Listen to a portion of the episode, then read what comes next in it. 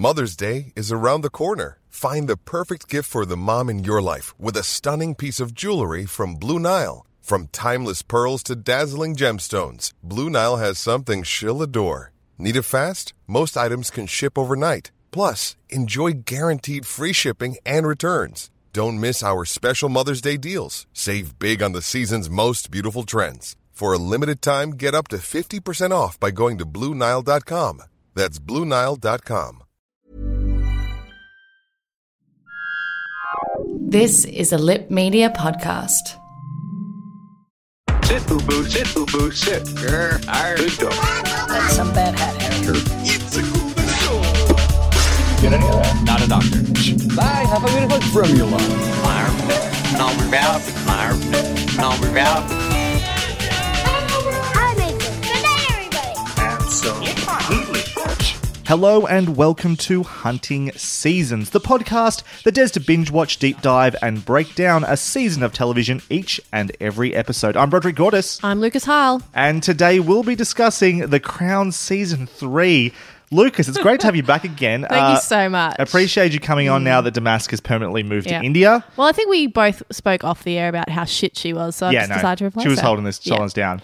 We now no longer fit the criteria for Lip Media, which is a oh, shame, no. so that sucks. Oh, that's but true. No, it's Damask. Damask it is back. It is. It's me. Damask Leary is my full name. It, it is. Because uh, I don't have a middle name, so it technically is my... Is that name. Right? Yeah. Huh. My parents... Both my up, brothers have middle names. I don't. You should make up a middle name for yourself. Well, when like, I was growing up, I chose Rose. Damask Rose, Rose. Leary. Yeah. yeah. Well, because like there is a Damask Rose, and I thought that was quite ah, cool. Yeah. But very nice. Anyway. Uh, totally so, irrelevant, but... I'm thinking this sounds very like, Damask is back. It's like... For people listening, she just wasn't here for one episode. But I haven't seen her in like three weeks, two or I three know, weeks. I know, it's been ages. Has been a long time. Oh, I missed you, buddy. Uh, me too. I missed mm, you as well. No. How was your trip to India? It was amazing. It was it was crazy. It was amazing. Um, yeah, because we went to find my grandpa's grave because he died over there many, many years ago, nineteen fifty-nine. Does this make um, you Indian? No, it doesn't. Oh, that's um, my dad was born there, but... Um, Does that make him Indian? Uh, no, it doesn't.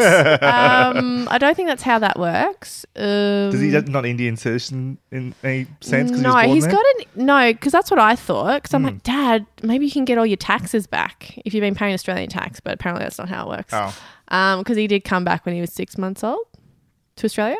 I don't know. I got to tell you, I don't know how uh, law, citizenship law am works. I right? Anyway, so we found Grandpa's grave and we. Spread grandma's ashes. It was all very beautiful. And we went to Darjeeling specifically and it was a beautiful place and the people are lovely. Yeah. A beautiful, chaotic, ooh. anxiety-ridden place from what you were telling me earlier. Look, the, the traffic laws there are not great for someone with anxiety, but that's okay. You know, it was part of the adventure and that was, that's that's cool. Very cool. Mm. Uh, yeah, I've been, I got away as well. I went to mm. Tasmania. Whoa, what's the culture so like there, bro? So, so crazy, just in, insane, like just w- walking another planet. No, it was. How did you uh, survive that hour flight? I know. the, the same time zone when I got there, I didn't oh, have to change my watch. Jeez. Uh, that was. Oh man, I tell you what, holidays mm. are great. Just they getting away, really good. Just yeah. disconnecting for a bit, staying in a little. I, I okay, we're a T V podcast. I stayed in a uh, little like studio thingy that mm. didn't have a television. Nuts. Now, I still have my laptop, so I was actually mm. watching The Crown for that I while I was there. I watched some Indian T V. Did you? Yeah. Any good? Oh, nuts. I nuts? loved it, yeah. There was one crime show, and because obviously it wasn't in English, and so we were trying to decipher what it was. Um, it seemed as though they had a real-life police officer narrating some sort of crime he was solving, but then also acting in it. It was bizarre and very dramatic. Like a recreation? It. Recreation, sort of? But with the actual police officer. Oh, wow. And he had a brilliant mustache, yeah. Hmm, no, it cool. was it was a lot of fun. Anyway, go on. Maybe we can talk about that. On a, I don't I don't know. I've got much to talk about. Tasmania's just a wonderful place. I just want to highly recommend, if you have the means, I say this a lot as a health professional, holidays are underrated. Like, people seem to think that, like, ah, uh, like taking time mm. off or even just staying at home, it'll it will be enough. Yeah. There's something about, if you have the means, I know it's not easy for everybody, but if you have yeah. the means to get the fuck out, go mm. somewhere else. Because the thing about your home, right, is it's like, yeah, it's where you relax, quote unquote. Mm. It's also where all your shit is and everyone knows how to contact you. Yeah. Do you know what I mean? And like, even yeah. if you're at home relaxing. Even just like try yeah, go camping or something, yeah, or just something like that. Absolutely. Yeah. Because, yeah, obviously people contact you, but also all like your bills are here. If you're sitting at mm. home, you're trying to relax, you're still thinking about, I need to mow the lawn, or I need to pay that bill, or I should really fix that thing. Like mm. there's all this other stuff going on. To get the fuck away yeah. and be somewhere else and be somewhere that's like um, unique in a sense that you haven't been before does wonders for your brain. Oh, mm. I feel so much better after a week away. Can I just say? Yes. I, there was one evening I was sitting around the table with my family and I was like, oh, I better check. I've got to check my email. So I checked my school emails. That was fucking – within two seconds I was so stressed again. Mm-hmm. And then – And then I just saw all these other emails of like bills that I had to pay because I've got so many bills at the moment. I was like, well, this has just like ruined my night. Yeah. So I was just like immediately so stressed and so angry and just like holding anger. I was like, ugh, way to ruin my night. But anyway, yeah. So to get away from that for it, even it just seems to give you bit, permission nice. yeah. to disconnect is to be somewhere that, mm. you know, be somewhere else. Being at home, your brain just associates your home yeah. with all the other shit that's going on in your life. And you're like conscious, you like, oh, yeah, all the things you should be doing exactly. if you're at home. I should you be doing this. I it, should be doing that. Where when I'm camping, it's like, well, I I can't. Sh- I can't. I can't do that. Exactly. So, yeah. We should get to our spoiler-free review of The Crown Season three. Let me clue you in. Season in review. The Crown Season three jumps ahead only six short months from where we left off, so why do things feel so different? Has the status quo changed that much? No. Is the core creative team behind the show different? Not that. Ah, that's it. Everyone has walked through a temporal anomaly and has aged ten to twenty years. Claire Foy, Matt Smith and Vanessa Kirby have all stepped aside, making room for Olivia Colman, Tobias Menzies and Helena Bonham Carter, alongside Josh O'Connor, Erin Doherty, Charles Dance and Jason Watkins as Prime Minister Harold Wilson. Season three of The Crown consists of ten episodes, each coming in around fifty-three minutes, and took us approximately eight hours and fifty minutes to watch, about an hour shorter overall than the last two seasons. This new Season three cast will return for a fourth season, which is currently filming and will presumably air sometime in twenty twenty or twenty twenty-one at the latest. So, yes. Before we get into our review of Season three, Damask, can you remind the listeners what you thought of Season one and two of The Crown? I really enjoyed them. I had no idea I'd be so involved. Uh, I'd somehow become a monarchist mm. through the process. Um, it's definitely propaganda, so if you're super anti the monarchy, um, probably don't watch it because it will convince you to love them. Uh, that's interesting. I don't necessarily think it's propaganda. No, I'm not I being think, serious. Oh, I was going to say, there's certainly an affection for the idea, but I think they're good at criticising the, yes. the monarchy as well. Um, it's antiquated nature. Yes, yes definitely. Absolutely. Uh, but, it, yeah, it makes you empathise with them as people, which I think is always a nice thing. Mm-hmm. Um, yeah, no, I really, really enjoyed it. I love Claire Foy. Mm. I've, shit, forgotten her name. Margaret, young Margaret. Uh, Vanessa Kirby. Oh, Vanessa Kirby. Oh, loved her in many ways. Mm. Um, That's like a too specific there. um, look, I've written some fan fiction that I would like to read for all of you. Um, Slash and fiction. There is a new character I've added called Samask. Uh, Lady Samask Lady of the Samask, house. Um, that Margaret really enjoys spending time with. um, yeah, no, I loved it. What about you, Brad? What were your thoughts? Yeah, I was uh, similar to you. I just I was so surprised by how much I've enjoyed The Crown Season one and two. Mm. Well, Season one in particular blew me away. I'll get yeah. a four point five out of five. And Season two I enjoyed very much, but I thought I'd lost a little bit of a step maybe in the second season. And that probably had more to do with, I think, like that transition of Elizabeth from just being the the uh, heir apparent to mm. being the queen. It's just such a dramatic moment. Suddenly being thrust into it as a young woman. You are the the monarch and the head of this kingdom or this um, queendom. empire. Queendom, thank you. That's a better word for it. Mm. Uh, it is just inherently so dramatic. And then season two is a lot of ways becoming about like, well, now you've been there for a while. Mm. What's this like now that you've yeah. settled into the role? And season two is great, but I definitely enjoyed season one more. Mm-hmm.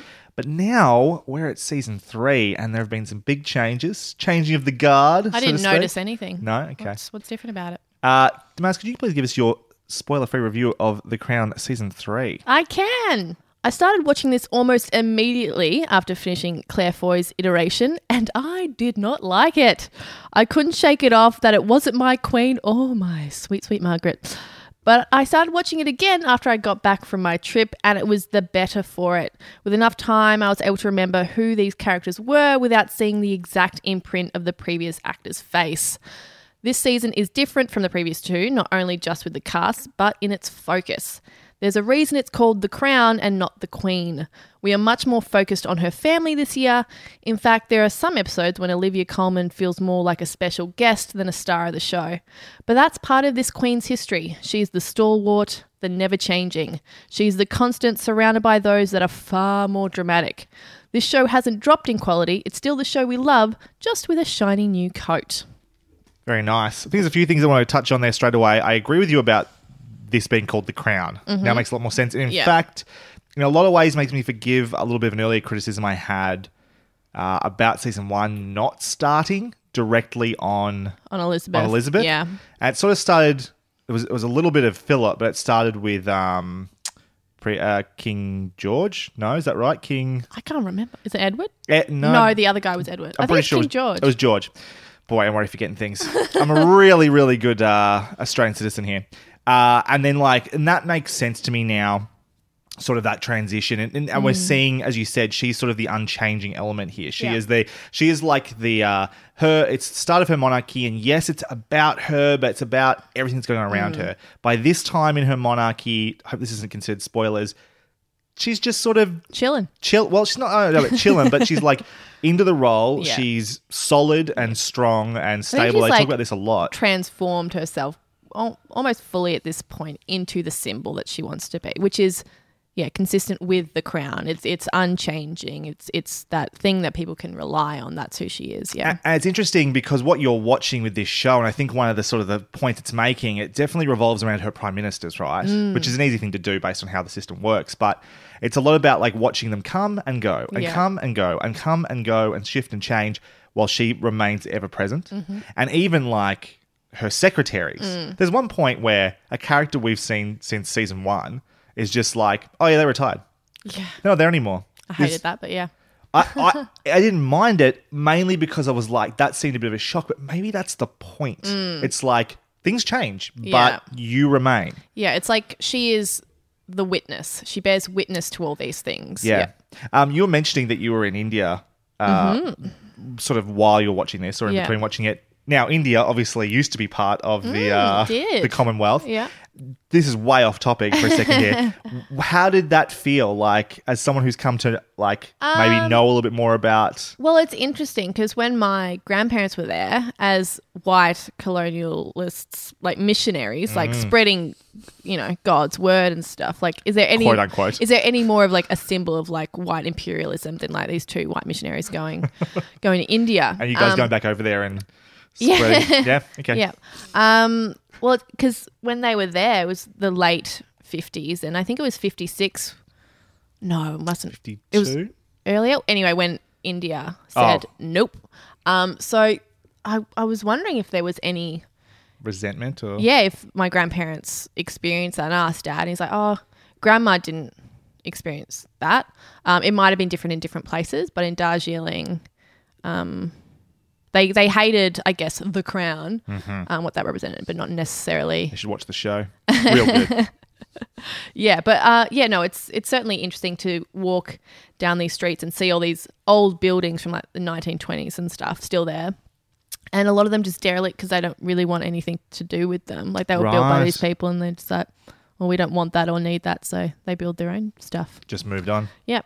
Uh, speaking of transitions, mm. obviously we have our new cast, and you've mentioned that already. The the shock of that change. Oh my God, I couldn't handle it. It is, it's interesting. I, uh, first of all, how do you feel about the performances of the new actors, specifically Elizabeth? Uh, sorry, uh, Olivia Colman, Helena Bonham Carter, and uh, Tobias Menzies? I, because I grew to really enjoy Claire Foy's performance. Me too, in a really big way. Yeah, and the intimacy I was beginning to feel f- for Elizabeth, I guess, and like understanding her a bit more as a person, and I wanted more of that. I wanted to grow in that, I think. Um, and then I felt Olivia Colman's Queen was almost similar to that of Helen Mirren's in that it still was very I felt distant again, and I think that improved over the season. It might sure. have just been the shock, but at first I was like, oh, no, I don't want to feel far away from you or that far away from you again. Um, the Margaret felt very different. Yeah, yeah. Very different, which was slightly upsetting. Yeah. Um, and Philip was kind of the Philip that I recognise, I guess. Yep. Um, but I wasn't in love with Matt Smith's performance of Philip anyway, so I wasn't as attached to that. So I was probably a little bit more lenient with a change in Philip, yeah. Um, because I think that Helena Bonham Carter and Olivia Colman both give great performances. I wonder whether part of it, my problem with that transition or, or the, the bumpy transition that it was, mm. was that I'm very familiar with Olivia Colman at this stage. Yes. I'm very familiar with Helena Bonham Carter. Yeah. And so we had Claire Foy and Vanessa Kirby playing those roles, mm.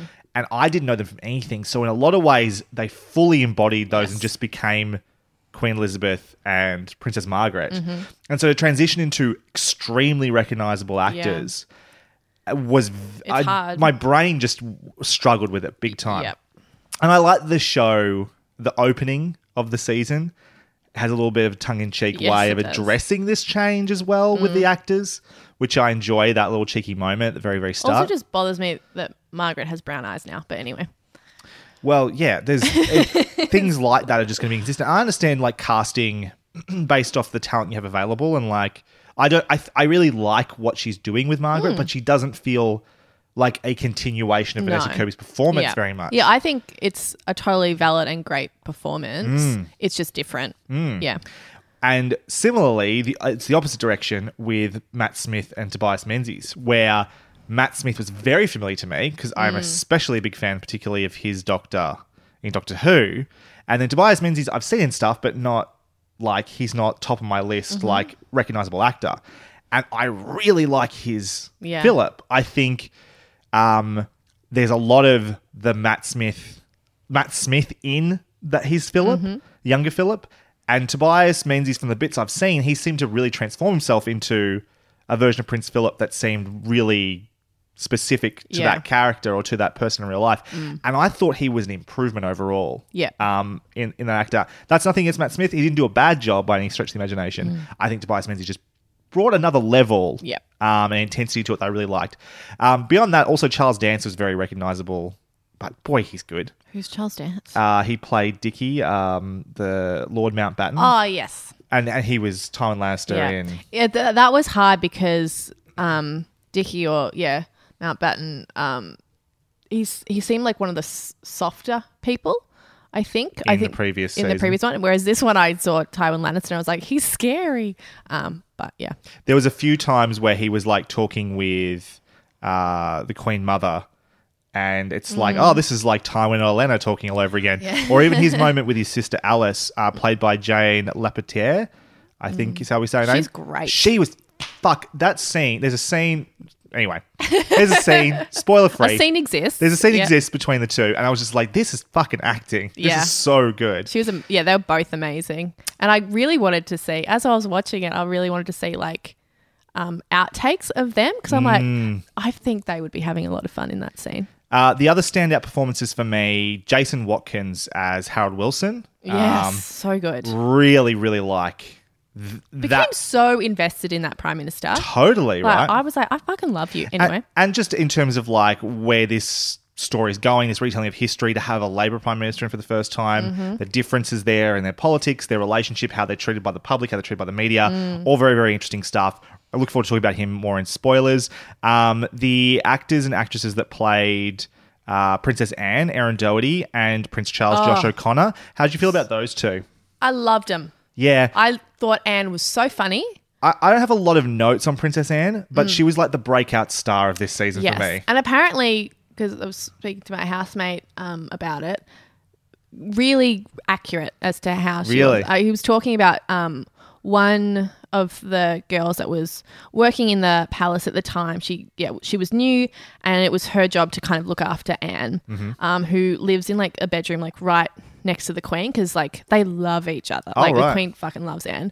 Um, anyway, so she was like looking after her, and she was ironing her underwear, which is, by the way, hundreds of years old. Really? One thing that my housemate always mentions is like how frugal they are. This is they the housemate keep... that has, is very familiar with Buckingham Palace, by the yes, way. Yes, he's been there quite a few times. Yeah, yeah. Um, and yeah, so like ironing this like hundred-year-old like underwear, and she burns it. She burns a little hole in it, and she's like, "Oh my god, what am I going to do?" And Anne comes out, and she's like, "I'm I'm so sorry. I've burnt the underwear. I'll I'll." I'll speak to, I know they've got like a seamstress or whatever mm-hmm. in the palace. Like, I'll speak to them to, to like try and fix it. And, and it's like, oh, yeah, don't don't worry about it. She's like, I'll, I'll get you uh, another pair. He's like, yeah, yeah, that's fine. And Anne walks out. And then while this girl goes off to speak to this seamstress about fixing it, she comes back in and the underwear's gone. Anne's just put it on because she's like, I don't, it's a hole. Who's going to see it? Like, she just doesn't give really, she's not hoity-toity, I suppose. Yeah, she's yeah. very matter of fact and like, it's fine. Who cares? A hole in this ancient underwear, it's fine. Uh, and what about uh, Josh O'Connor as Prince Charles? Never thought I'd say this, but I love Prince Charles.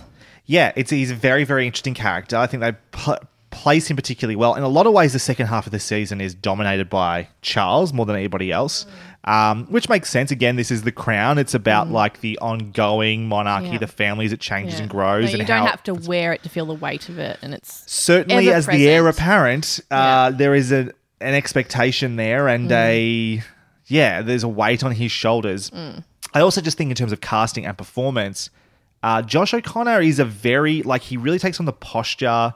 I, I don't, I'm not super familiar with Prince Charles outside of, like, bits and stuff on T V, I guess, but I like him. It's like a continuation of Matt Smith's uh, posture as uh, Philip a little bit mm. and and a bit of Claire Foy in there too. It was like a good mix of the yeah. younger I just kept actors. Being like, is this guy the British Adam Driver? Like, what's going on? There is definitely a similarity there.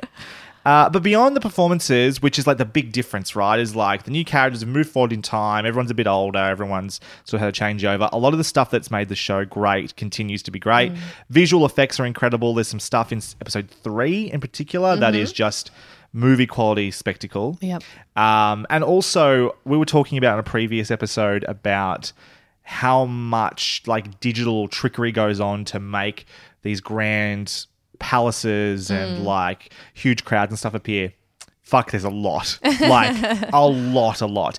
And I said I wanted to see one of those like visual um, uh, like videos that show how they do the visual yeah. effect stuff. There's a couple out there oh, and they're there? Very impressive cool. and I'll put them in the show notes as well. Mm. I don't know if there's one for season three yet. There is for season one and season two and they are exactly like a, like, like it's a Game of Thrones level yeah, of cool. like just extending buildings and adding thousands of people and like all sorts of stuff. It's insane. You would not believe how much of it is just not actually in camera. Mm. Um, I also just, I think I want to point at the visual storytelling that goes into into this show is really good. It's obviously really well scripted, like quite sharp dialogue. The performances are fantastic. But the show is constantly using editing and its shot choices to to say a lot. Mm. Whether that's like, it's often juxtaposition. It's like seeing people like claw through the dirt, like get dirty yeah. and then switch to royals sitting in luxury, mm. talking about the state of like politics in their and their country. Yeah. And just that disconnect is really apparent, um, or maybe a character is talking about someone's economic policies and how they're ruining the country and then then just being served and like dining on fine cutlery. It's like the choice to make sure a person can have their opinion, their stance, and then let's undercut remember the context reality. Of yeah. the, the real where they are situated is very powerful mm-hmm. and maybe no, I'm not going to say it's subtle, but I'm sure it's like, even if you didn't notice directly, your brain did. Yeah. Like it's that, it's very, very clever. The score's a little bit different this season as well. They've gone from those big, bombastic, epic horns, as mm. we talked about in season one, to a much more somber, almost sad score. Mm. It's very interesting the way they've changed it. It's like, it's lost the drama. It's sort of much more muted and like underplayed. And I think melancholy it, to it. Yeah. And it maybe represents where the monarchy's at at this point. Yep. There's a lot of stuff going on around them politically, but they're maybe less and less relevant. They're just sort of, and things are stable. You know, there's no, there's no transitions happening in mm. who's wearing the crown or anything like that. It just sort of soldiers on. Yep. I think the music does a really good job of like reflecting that as well. And I'm still learning a lot. There's, without going into spoilers, again, this is spoilers for real life, a lot of talk about how Wales, the relationship between Wales mm. and England and in the United Kingdom, stuff I as someone who doesn't live in the U K, would never know much about mm. at all. Fascinating. Yeah. I, I figure everyone just hates the English, but... Yeah, everybody does. Yeah, but yeah. to know the details of it, interesting. And still the episodic nature of this show, mm. I th- I think is better Great. than anything else. Just every episode, while it might be building on what happened in the episode beforehand or even something from the previous season, it still stands alone. The way they bookend their shows or, or set up themes in the opening, in the cold open, and then play them off with a reflection or or a... Um, uh, a similar shot or, or scene at the end. It, they just always feel complete. Mm-hmm. They never feel yep. like they're half done or half thought. They're so I, well formed. So well formed. Yeah. It's so well scripted in that sense and well made. Always, uh, I think, yeah, very, very um. You just feel impressive. Safe in watching it. You're like, oh, this is good. I just I start an episode and I'll watch that code open and go, yeah. oh, I can't wait to watch the rest of this. And by the end of it, I'm go, I'm full. Mm-hmm. I'm ready to start the next one. Yeah, but I don't. I'm, you're never left on a cliffhanger. You know, it's never about drawing you into the next episode. It's like this oh, is a satisfying good happen? story every episode. It really is. Yeah. Uh, almost every episode. I'd say mm. there was maybe one that was like that was a weird one. Ooh. Uh, but overall, yeah, I think I liked this season more than season two. Maybe not mm. quite as much as season one. Yeah. But I'm getting there. So my score for this one would be four point five out of five mm-hmm. stars. What about you, Damask? I don't think I liked it as much as season two, but I'm going to give it a four as well. A four as well. It's a slightly less four, but it's a four. So you gave season one a three point five. So you think this is better than season one, not as good as season know, two? No, man. It's a, a rating system that I just – I make up it in, in my brain when I sit down. I don't know. Yes. It's not a perfect system. That's fair. So I, I guess at the end of this – even though you had some problems with like the transition in the performances and the actors and stuff, you still felt like overall the season well, now was solid. You're convincing me that's a three point five. I'm going with three point five. three point five. uh, I'm, I hope the listeners have faith in me and, and the system. That it's like The Crown, really, isn't it? Yeah, it is. Yeah, yeah, just believe in the system. It's imperfect, but the people behind it are beloved. Ready to pop the question? The jewelers at Blue Nile dot com have got sparkle down to a science with beautiful lab-grown diamonds worthy of your most brilliant moments. Their lab-grown diamonds are independently graded and guaranteed identical to natural diamonds, and they're ready to ship to your door. Go to Blue Nile dot com and use promo code LISTEN to get fifty dollars off your purchase of five hundred dollars or more. That's code LISTEN at Blue Nile dot com for fifty dollars off. Blue Nile dot com, code LISTEN. Planning for your next trip? Elevate your travel style with Quince. Quince has all the jet-setting essentials you'll want for your next getaway, like European linen, premium luggage options, buttery soft Italian leather bags, and so much more. And is all priced at fifty to eighty percent less than similar brands. Plus, Quince only works with factories that use safe and ethical manufacturing practices. Pack your bags with high-quality essentials you'll be wearing for vacations to come with Quince. Go to quince dot com slash pack for free shipping and three hundred sixty-five day returns. A lot can happen in the next three years. Like a chatbot may be your new best friend. But what won't change? Needing health insurance. United Healthcare Tri-Term Medical Plans are available for these changing times. Underwritten by Golden Rule Insurance Company, they offer budget-friendly, flexible coverage for people who are in between jobs or missed open enrollment. The plans last nearly three years in some states, with access to a nationwide network of doctors and hospitals. So for whatever tomorrow brings, United Healthcare Tri-Term Medical Plans may be for you. Learn more at U H one dot com. Hey, it's Danny Pellegrino from Everything Iconic. Ready to upgrade your style game without blowing your budget? Check out Quince. They've got all the good stuff, shirts and polos, activewear and fine leather goods, all at fifty to eighty percent less than other high-end brands. And the best part?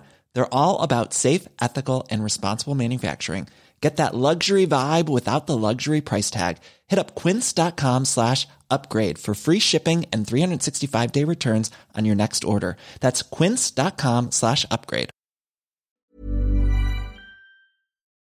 Before we dive into spoilers, we'd like to remind everyone that if you enjoy what we do here, we'd really appreciate you sharing the podcast with others who you think might also enjoy listening. We also appreciate your positive reviews on Apple Podcasts, Google Play, Stitcher, and Spotify, whatever podcast platform you prefer. But right now, let's talk spoilers. You're now entering The Spoiler Zone. Spoiler warning. On this episode, we'll be discussing everything that happens in Season one, two, and three of The Crown. Before listening any further, we recommend watching all of The Crown up to this point. If not yet done so, proceed with caution. There are spoilers ahead. You have been warned. Deep dive. It's cool to know other people think about this stuff too. I didn't even attempt a uh, Elizabethan accent or whatever you want to call it this time. Oh. I I was pretty unhappy with what we did in the last attempt. I apologise to everybody for that. It was horrific. Yeah, I've been subjecting to that. I was not uh, willing to try that again. I haven't had time to practice. Maybe for season four, when that comes out in a year, I'll spend twelve months working on that. Good. To get an accent coach? Yes, exactly right. I'll talk to Claire Foy about who worked with her. Uh, did Did you think there was any overall like themes or anything to this season? Because in a lot of ways, it felt like this one. It was it, it, um, like I understand where it, it picks up like six months, yeah. six six months, which is straight away. That's weird, right? Six months from where you left off from Claire Foy, and like all well, of a sudden you're Elizabeth. When you told me that, um, when we finished recording season two, because we had screeners and stuff, yeah. and you're like, oh, so you know, I figured out the time. It's six months after, yeah, season two, and then I had that in my brain when I was watching it. I was like, it doesn't make sense. Like my brain just couldn't figure it out. Yeah. I'm like, why did Claire Foy look so young? Like it just it blew my mind. Anyway, um, yeah, no, that was strange. As as to themes, I mean, I don't know. There probably are amazing themes that I haven't had the time to think of yet. Um, but I guess you know we start and end with this conversation about her being the constant. You know? Yeah, yeah, and there's this. I think there is a bit of a theme of like um, expectations or. Uh, the like midlife crises almost, like mm. this idea of like, are you doing what you should be doing? Is do you have another role you could be doing? Like, what am I meant to be doing? Is it this this thing I've been thrust into, or that I have mm. married into, or this thing that maybe I'm destined to be eventually, but I'm being kept at arm's length mm-hmm. from doing, and maybe even have people working against me to try and not become that thing. Yeah. It's all about like who who am I? Who's the person I'm meant to be? I yeah. guess like that. And I guess it's also about. Yes, living in this never-changing mode mm. and how damaging that is not only to the people inside it but to the actual institution as well. This this idea that we have to be the same. Like obviously we have with Philip, he has this idea of himself and then things are changing and he's getting older and he has to kind of transition into this new way of being, this being an older man. Mm-hmm. Um, and, yeah, we obviously have with Charles the kind of like he is stuck in this never-changing institution and the institution is like impeding on his personal freedoms and I think we all probably know how that ended up. Mm. Um, and, yeah, the institution's yeah inability to change how much that damaged it. In the end, not in this show just yet, but how much it will. Um, spoilers for life. um, but if you don't know, good Lord, um, the internet exists. Well, I'm just very excited for that person. Like they're going to get there in mm. season four probably, maybe season five and be oh, like... I reckon it's definitely... Probably season five. No, no, no, season four. You reckon by the time all of that happens? Oh, all of it, yeah, true. Oh, they weren't married for that long. I don't know. I don't know if it's going to be season four. I reckon it'll be season five because... But they'll have new people by then, won't they? But season five, yes. Yes. I believe that'll be a season five thing. Really getting off topic here quickly. But the I think next season, from what I understand, and we're getting a little bit ahead of ourselves, next season is very much the Thatcher season, I think, and yep. the introduction of okay. Diana. Mm-hmm. But... Perhaps the, the, the wedding, maybe. I think the wedding is yeah. very likely. Yeah. But and I then... don't think we're going to get to, because it's Blair, right? It's Oh, I... no. Is, is is Blair the no, Prime Minister? No, Who's no, the that's... Prime Minister... When um, Diana dies. Well, how old were we? It was like ninety-seven or something, right? Yeah, we were still in primary school. No, it was Blair. That's right, because he's in the movie. There you go. Yeah. Uh, the movie I haven't seen. So that's what I'm relying on you, Damask. You're the historian here. My history only comes from the film The Queen. Brilliant. Made by the same creative minds who make The Crown. um, yes, and so I don't think we're going to get to Blair next season. That feels to mm. me like a season five. Yeah, thing. You're right. That is the nineties. So, yeah, we've yeah. done... This what, was from sixties, the middle seventies? Of the sixties to seventy-seven. Yes, twenty-five years since fifty-two. So, so then we'll have... We finished with the Silver Jubilee, which is a good midpoint, eighties, early nineties. I was, I thought that was very clever to sort of like midpoint of this whole series mm. is the Silver Jubilee. Mm-hmm. I like the idea that we've seen her coronation, Silver Jubilee, and probably get to a, like, is it Golden Jubilee, wherever her fifty years is? It's probably going to be like the end point, mm-hmm. unless in the next three to four years, God forbid, the Queen were to pass oh away. God. They may actually go to the end of her life, which is always a possibility. I love it. I love it. I hope so. I oh, ho- you hope wishing death upon our no, no, no. I hope. I hope it. Well, no. I just want it to keep going, to be almost parallel with her life. That would be amazing, just day to day, because nothing's happening. Um, no, and then we'll get like Meghan Markle playing herself. Um, it'll be great. I'm down for that. They could definitely, yeah. Well, that's the thing, right? You do your actors up to a point. You get through three different versions of the Queen, then she passes on. Mm. Then we need to put in either Charles as king or maybe William. Mm. I was having a discussion with a patient this week, actually, about yeah. like, again, this idea that they might just skip Charles. If they were smart, he's just not relevant. Oh, I see. We're I thought more... you meant in the show. I'm like, no, what? No, no. Yeah, yeah. We as a country are more likely to become a republic, I think, if Charles is king, and less likely I don't if William know. After is. watching this season, I'm like, you know what? I want you to be king, mate. Interesting. Way off topic already. Let's get back to uh, the Queen this season. Mm-hmm. Uh, one of the more interesting episodes for her. And because, like you said, she kind of feels like a special guest sometimes this mm. season. Like, she's in other people's stories, like looking from above on a window down on Charles or whatever yeah. it might be. Um, but one that does focus on her a little bit is Aberfan, which is mm. just in terms of an episode, a tragic story about this oh horrible God. disaster. It's in- insane. The fact that that... slide, the mudslide, landslide, landslide thank you. Just like direct path into a school. Mm. Fucking hell. If like, if that story was completely fictional, I'd be like, all right, it's a bit much. Jeez Louise. The fact that, and then I was looking at photos of like the Queen going there and like mm. the, the, the, the helicopter shot of the town after it happened and stuff. Fucking hell. Awful. It's not, yeah. One of those things that I didn't know about and then The Crown taught me about it. The the only, because I, again, didn't know about either, didn't live through anything like that. The parallel in my own history, in Australian history, is Threadbow. Do you remember? Mm, I do remember that. Yeah, and Philip Diver and all that sort of stuff. That oh, was... I thought it was Stuart Diver. Stuart Diver, thank you. Yeah. Yeah, Stuart Diver. Yeah. Uh, and those parallels definitely, there was a, a way of connecting mm. to that emotionally, to remembering when that happened yeah. here in Australia. For, yeah, for those internationally. Sorry. Thredbow was like, yeah, a landslide in like a snow town. Yeah, it was like a skiing town. Resort sort of. kind of thing. And yeah, obviously a lot of people died. Mm-hmm. And Stuart Diver was stuck underneath the snow next to his wife as she died. Mm-hmm.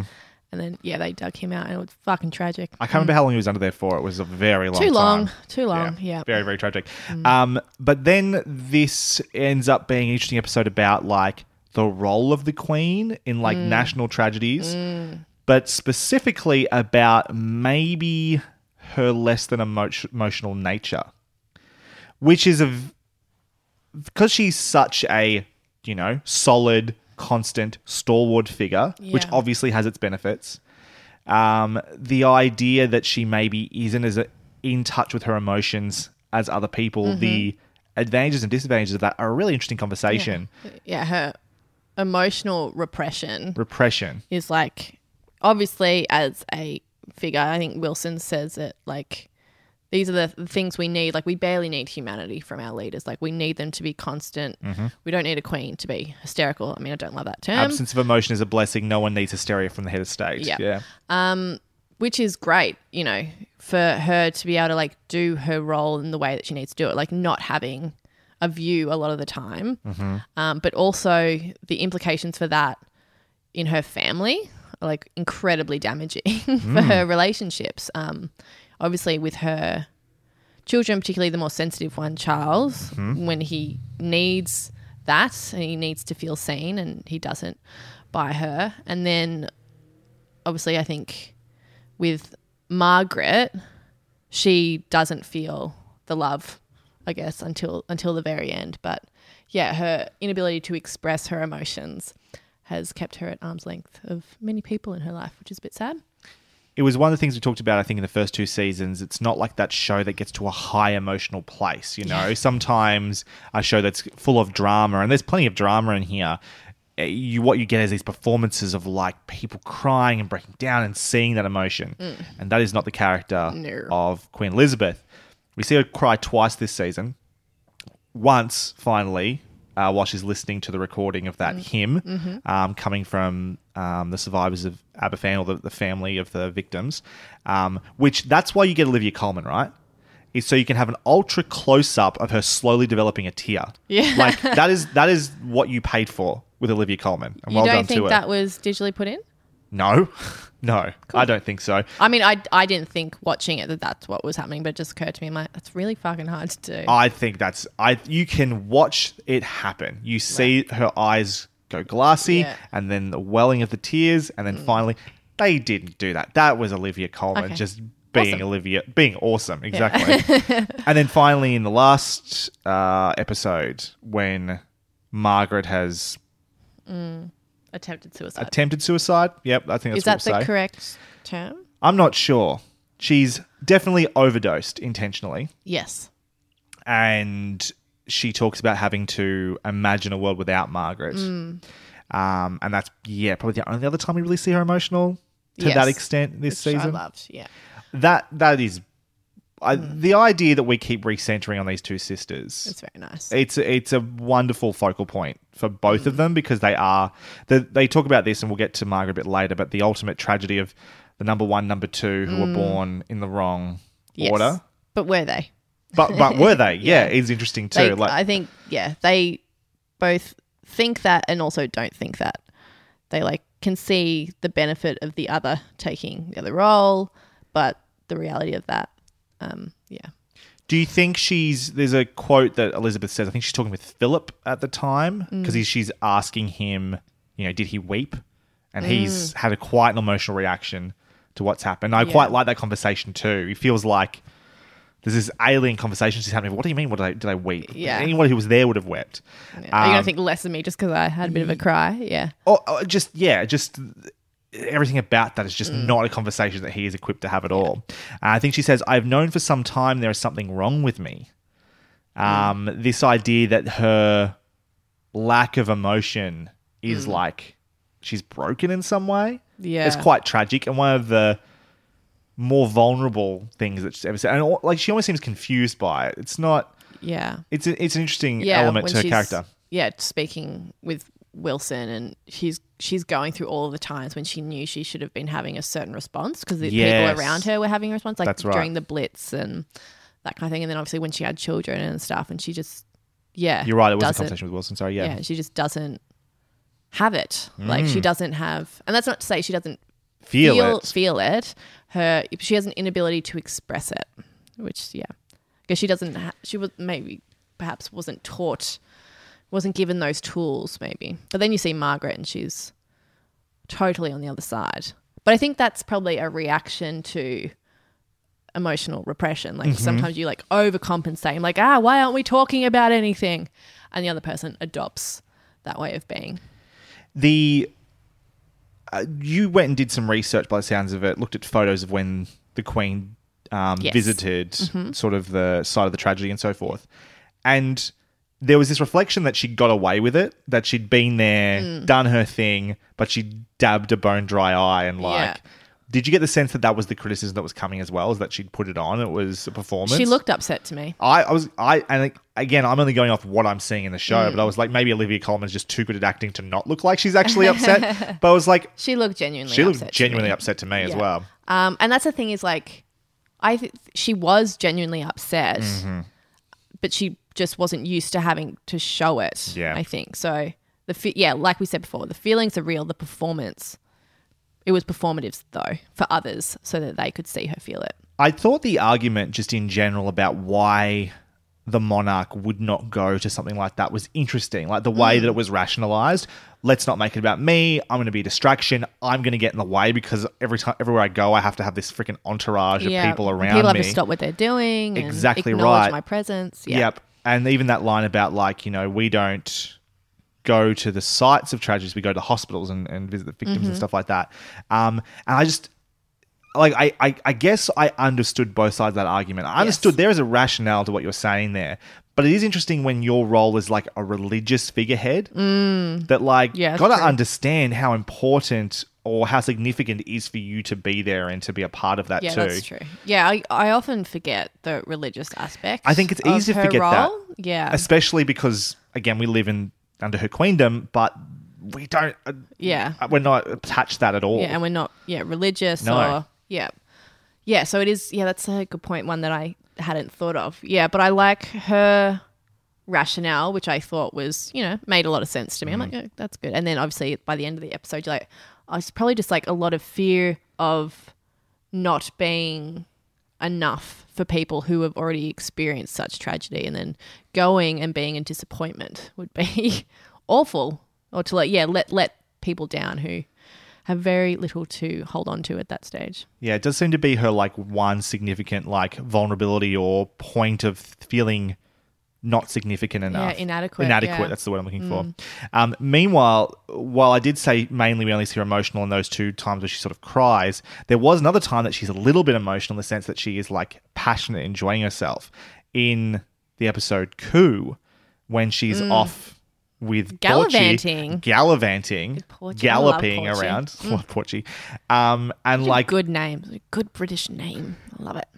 But just genuinely excited, mm. invested, like thrilled by horse racing. She is so pa- that passion that she has for mm. comes across so well. Claire Foy did a great job. Olivia Colman does does a great job as well. Um, and watching her sort of wrestle with what she calls the unlived life. Yeah. You know, the life that she was denied because she was never probably meant to have this. Mm. You know, this should have been on another person's shoulders. David was the one, you know. Bloody David. Bloody yeah. David. And mm. that resentment that she holds towards him mm. because what would her life be like yeah. if he'd just not been a fucking yeah. dick? I think like... yeah. Sorry. Um... R I P Uh, yeah, no, that, I agree. What a dick. Um, yeah, I think Philip says it in the first episode when they're talking to the art guy, and he's just like, you know, we're just simple country folk. Like, yeah, yeah. You know, I think he says like barbarians or something, um, which is true. Like they, they are just like they love just going hunting and hanging Having out, little picnics. Yeah, none of them want to be in Buckingham Palace. They all love going to not Windsor, the other one, the other castle. Sorry, but which one? Let's be honest. It's the one featured in The Queen, the movie, where they go hunting all the time. Um, like they love being there and just hanging out there all the time. Yeah, they don't like. Th- yeah, they're they're simple country folk, and she, you know, she's a horse girl, and we all know how boring and plain horse girls are, or horse people. Um, it's true. It's, sorry if you love horses, but you know. I'm telling you what people don't want to tell you. It's affected Plain. your personality. Um, I'm going in on the horse people. You've had this um, one lined up take. for a while. Yeah. it's, it's one of my more passionate opinions. Um, yeah. So, yeah, it's it's obviously she has great sadness around that um, and mourns the life that she didn't get to live. But it was nice to see her live it, if only for a moment. And also, I, I think the again, it's the beauty of the way these episodes are structured. They're so thematically strong and mm. complete. When she's just had this conversation with Porchy, she's sitting there. It's almost like she's really imagining what a life maybe with him would have been mm-hmm. like. Um, maybe how much happier she may have been. To then get that phone call from Wilson. I love that conversation too, Ooh, where yeah. he's just like, you can feel the dread, like the he the he is the noose is around his neck, mm-hmm. and he's calling out of desperation. Like yeah. I, I like the way he frames it though. You can you can see how like scared he is for his yes. political career, but he's also like laying the law. It's yeah. like I have yeah. done a lot to look after you mm-hmm. with my party, and I love like at that stage, you know, we've gotten to know him a little bit more, and so we know that he would never threaten the monarchy if yep. he himself or. Yeah, his leadership, but also democracy wasn't being threatened in Absolutely. turn. He's like, this, I don't want to do this, and you know I don't want to do this, but you need to fucking call your people and rein it in. Yes, rein it in.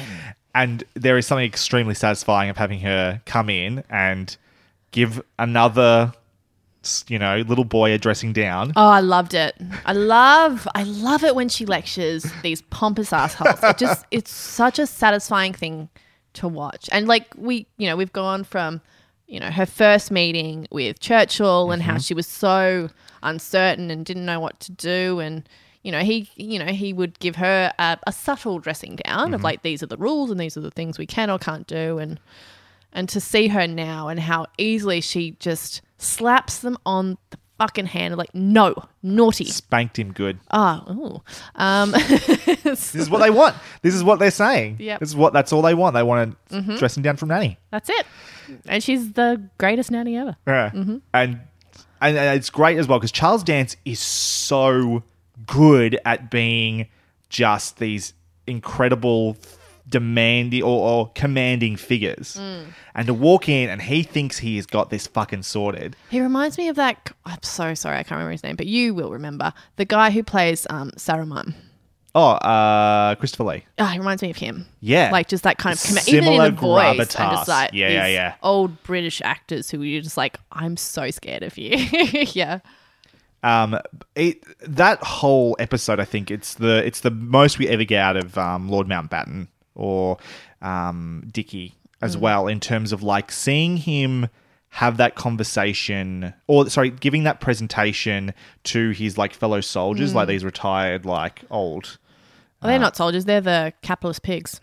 No, no, no. The, uh, initially, he's just giving it. He's talking like. Oh, sorry. Yes. There is like I see a, what you're saying. a the presentation. Presentation he's giving. Mm-hmm. He's talking about like when oh. we were at war and we were great and blah blah blah. The greatness blah. of the, the greatness, empire. Exactly mm. right. And you can just and the rah rah like watching these old men Days who of yore. can't get out of the way, who are watching mm. their country. Like I think there's an argument to be made that things weren't going great for the U K at the time. Oh, like, terrible. It was going through a huge transition mm-hmm. in terms of what it meant to, to be British. But compared to the power that they once had, that th- like the glory days that those men experienced. Totally. But that inability to just step away and realise your time is done. Mm-hmm. Um, and so then that to have this like coup building, you know, real threat to democracy, as you said, they will actually break the democratic system yeah. just to make sure that they're still in charge. Yeah. To then get that dressing down, to then go and have that conversation with his sister mm-hmm. and like be told it's time to fucking step out of the yeah. way. I, yeah, I love it. She just like laughs and she goes, who cares? Like we're old. It's not who our problem. Cares? It's not our problem anymore. Yeah. Let them deal with it. Yeah. We're done. Mm-hmm. Yeah. I thoroughly, thoroughly enjoyed yeah, that. Yeah, those episode. like... Yeah, the sequence of scenes are very good. And, yeah, I just really want to reiterate how good that scene is between those two siblings. It's so good. Yeah, she's great. They're having a great time. I agree with you. I'd like, love to I, see the I outtakes. watched that scene a couple of times just because just her the her cadence, the way she was phrasing things, I, the, how much fun she was having with that dialogue. And it's not a huge amount. No. But I just thought the performance was incredible. I think that I, I'm not sure if I've seen her in anything before. No doubt she's been in five billion things. Um, but I, I stuff we've watched. Yeah, exactly. Yeah. But I've I fell in love with that actress. I thought she was incredible. Those two, brother and sister, have one scene together. Mm. And in one scene, you understand so much. Yeah. Like you just believe that they've had this lifelong relationship mm-hmm. and they're talking to each other, you know. The Battenbergs. Yeah. Mm. It's it's sensational. So good. The things they've gone through, geez Louise. Uh, the final sort of moment for Elizabeth this season is the Silver Jubilee mm. and sort of coming to the middle of her reign, I guess, in a way. Um, and we, we I like to think of it as the first quarter. First quarter? Well, she's going to live forever. So. Going to outlive us. Yes, exactly. No doubt about it. It's going to be her and the cockroaches left. Yeah.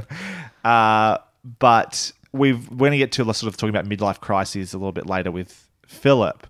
And this is sort of hers in a way. She's worried about like, um, what's the what's the mood, I guess, as she goes into the Silver Jubilee? There's a, this idea that is she going to be celebrated? How relevant is she? Yeah. I mean, her fear is she's like, well, I haven't done anything. Yeah. You look at like w- all the things that her father experienced with the war and, you know, that was a real defining moment, a transitional period for um, Britain. And she's like, well, it's well, it's been f- relatively fine. Like nothing, nothing. If anything, at, at, it may be even a slow decline, depending on how totally, you want to. Which is, you know, and her mum kind of speaks to that. Not this season, but last season when she's like, "What are they going to put us through? Like it's it's all going away," mm-hmm. and and it is. So it slowly is. Um, but I suppose when you're in it, it probably feels a lot different. Mm-hmm. It's not quite as you can't see it as clearly. But yeah, she's like, oh, you know, I haven't done anything. It's like, well, well, times are changing, you know, not actively in wars. Um, it's it's calmer and she is a calm monarch. we talk about like the irrelevancy of the monarchy now. Mm. Do you think, like, and we we haven't gotten up to the Diana stuff and all that that's coming. Mm. Do you think there's anything she could have been doing better as a leader or as a monarch through this period? Like, if she was, we're going to get to Margaret in a second too. Margaret is this sort of shining light. Mm-hmm. She sparkles, as they say a lot. Yeah. Would it? Have, would she have been better in that role? Would the monarchy have been better off if they had someone like Margaret in there? Or is it better they just had this mm. stalwart, I think particularly figure? During that period of time when England is really suffering, particularly economically, mm-hmm. if you had a sparkling queen mm. being all fancy pants, mm-hmm. would have been dismantled very quickly, I think, yeah. I think, you know, whenever times are tough, people often turn to the monarchy, the royal family, and like, oh, they're so wasteful, they cost us so much money, mm-hmm. well, like, get rid of them, get rid of them. Like, every time the like economy, the British economy sucks, that's what people do. Yeah. Because they see it's a big hole, you know, where a lot of tax money is going. Sure. Uh, which is true, though, to be fair, I think they bring in a lot of money. Well, that's always the argument, right? It's like, what do they bring in in terms of like, there's the, uh, in terms of like foreign affairs, I guess, or whatever you want to call it, like, the diplomatic side of things, mm-hmm. there's something there. But tourism, also like tourism is the big thing, huge. I think. It's like you think about how important, how much yeah. they are a part of that. When I think, I think there's perhaps for some people not an appreciation for how much the the idea of Britain, of England, yeah. h- how much that is wrapped around the royal family for a lot of foreigners. Because it's a huge thing. Like when I... think of like that stiff upper lip, like mm-hmm. that kind of culture, I think of the royal family and it's like a trickle down thing. That may not be true, but that's how me as a foreigner, I see it. It's like a living museum in a way though. Like they talk about off in this as well as particularly back in Claire Foy's and thing is like jealousy all that these- like Australia doesn't have a royal. I mean, I know they're our royals technically, but you know what I mean? Like I, I want that living history. You know what I mean? Like sure. It seems fucking cool to me. That stuff. Like, cool isn't necessarily where I'm going with this. Okay. But the but in general, I just think, like, there was a period where all these monarchies were going down, right? Where, like, these nations are becoming democratic. Mm. And, like, you know, the U K has a democratic process as well. It's yeah. the way it's set up. It's a constitutional monarchy. It's they different. They juggled it a bit differently. It, they, yeah. they managed to make that work in its own way. But the... um. But they do, they are like a living museum of the past. Mm-hmm. This is not something we consider when we talk about, like, the leading countries of the world these days. Mm. Is they are... that they have these royal bloodlines that exist mm-hmm. at the top of the tree. Yeah. There is something unique and, yeah, it's like a living museum, as I said, something to reflect back on and look at that as a curiosity in a lot of ways. Yeah. And that has a weird value. It absolutely does. Yeah. Yeah, like when I go to places overseas and you see things that are ancient and mm. beautiful and like – you know, obviously, but so foreign to what we have here because what was ancient here has been destroyed by white people, mm-hmm. unfortunately. Oh, by the way, I've been reading Dark Emu. Everyone should read it. It's amazing. Yeah, I need to get on that as well. Um, yes, you can Google it because it's not relevant to the conversation right now, but you should. Everyone should. Maybe buy it's it. Interesting about Australian history and uh, British imperialism. Yes, mm. and all the things that we fucked up anyway. Yep. Um, but yes, and you go to those things and. I, you just marvel at it because, I don't know, I think all that stuff's really cool. And if they went away, what would New Idea have to talk about? Exactly. You know? Exactly. What would the gossip magazines have to talk about? Let's talk about Princess Margaret. She kind of ju- really, it's interesting actually. Margaret's just sort of like, I suppose they do this in the first couple of seasons, but there's a couple of episodes, mm. but they're very Margaret-heavy mm-hmm, episodes. Mm-hmm. The first one being episode two, Margaretology, I believe it was, which is kind of like, What Which just hap- reminds me of the Paula Abdul song Vibology, but okay, moving on. Sure. It's a great uh, song.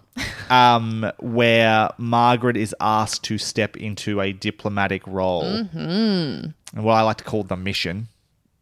Mm-hmm. Uh, I'm I glad you've given it a name fucking, for some reason. Well, it just like the way they present it. They It's yeah. like the, she's got an interesting theme as well was, in this. Yeah, Mission Impossible style. I would say it's almost like Bondish in a way. Mm. It's, it's, it's sadder than that, but it's got... It reminds me of like some of the James Bond like theme for some reason. Really weird. It's it's, it's in there in the music anyway. Yeah. Hard to hard to describe because I'm not a musical person. But anyway, um, the, I fucking love this episode mm-hmm. so it's much. It's a great episode, yeah. It is entertaining and fun and very revealing mm. about everyone involved. One of my favourite lines is in that episode, which um, Elizabeth is getting the rundown of what happened. Yes. And um, that, that Wilson's sequence. Like, it's great. When they're doing the limericks and poor Wilson is recounting them. Yes. And she's like, oh, well, you've, you've come this far. Like, but that's not the line.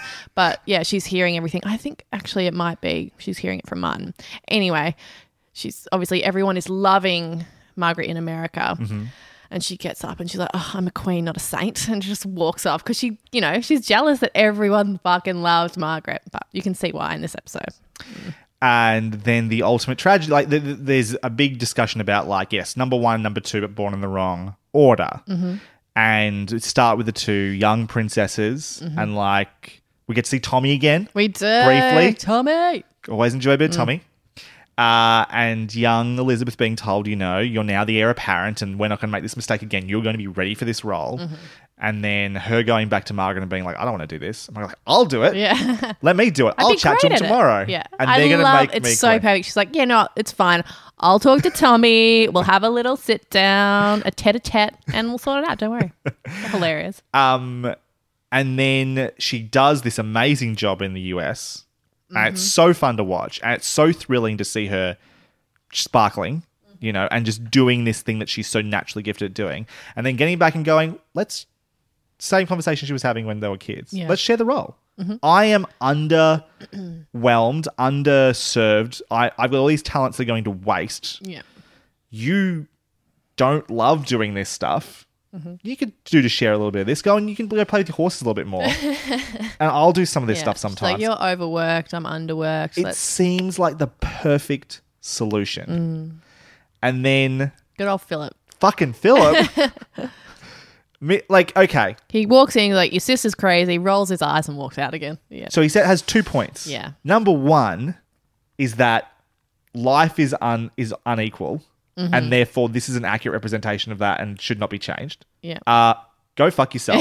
The idea that... That's easy when you're standing says, at the top of the heap. You know what I mean? Like, it's very easy to have that perspective and to continue yeah. that shit. Yeah. His, li- his literal line is, we were not born equal. And it's like, uh, there's a part of me that, like, thinks there is an argument to be made there about, like, um, but, like, natural leaders or something like that. Mm. But, but uh, the, the sentiment that comes across is like, fuck you, mate. I mean, what are you trying to say? It comes from a family of Nazis. Let's remember that. Let's do remember that. And then he goes on to talk about, let's not delude ourselves that serious diplomacy, that, that serious diplomacy could be achieved with drinking and dancing. Right? So he's talking about, like, yes, she was the right person in this role this time. Maybe she even got lucky. Mm. But ultimately, you could not run a country with her as the monarch. With her yes. spontaneity and her... Yeah, which, sure, like the day-to-day sitting down, sure. sure. But like when it comes to diplomacy and the role of the monarch, all sh- it's just dinners mm. and parties. That's what it is. Speeches. So, yeah, why couldn't she, you know, send Margaret world tour, constant world tour of just like parties, dining, you know, foreign diplomats, very excited to have someone from the royal family. I think she she would have been great at it. The the bit that's frustrating as well is that, like, I think he's commenting on some of her traits that maybe come from the fact that she has been stifled yeah. for so long. It's like my, like her alcoholism. I, yeah, like all a lot of things that maybe with experience and like mm-hmm. uh, the opportunity to do this more yeah. often. It's like a lack of ability. Yeah, it's the fact that she hasn't had to use those things because no one has asked her for anything. Yeah. Yeah. Uh, I, yeah. I also just think it's Very rich sad. coming from, we've just come, just looking at this, the way it's presented to us. Mm. Season two, uh, there's a whole diplomatic mission that the Queen goes on where she goes to an African nation and mm-hmm. then dances with the fucking, yeah. uh, whoever it is, the leader of the nation mm. to solve a diplomatic issue. Yeah. She literally did dancing and drinking. Mm-hmm. And, and like when that is an issue to like connect with a foreign party in that in that way, send Margaret. Send fucking Margaret. She's great at it. And, oh, bloody Philip. Am I but li- I did like the speech just about the yeah the two heads, the two parts of that family. The Windsor family. Yeah. The idea of the... I love when he's going through them all. It's like, your father, dull. Dull.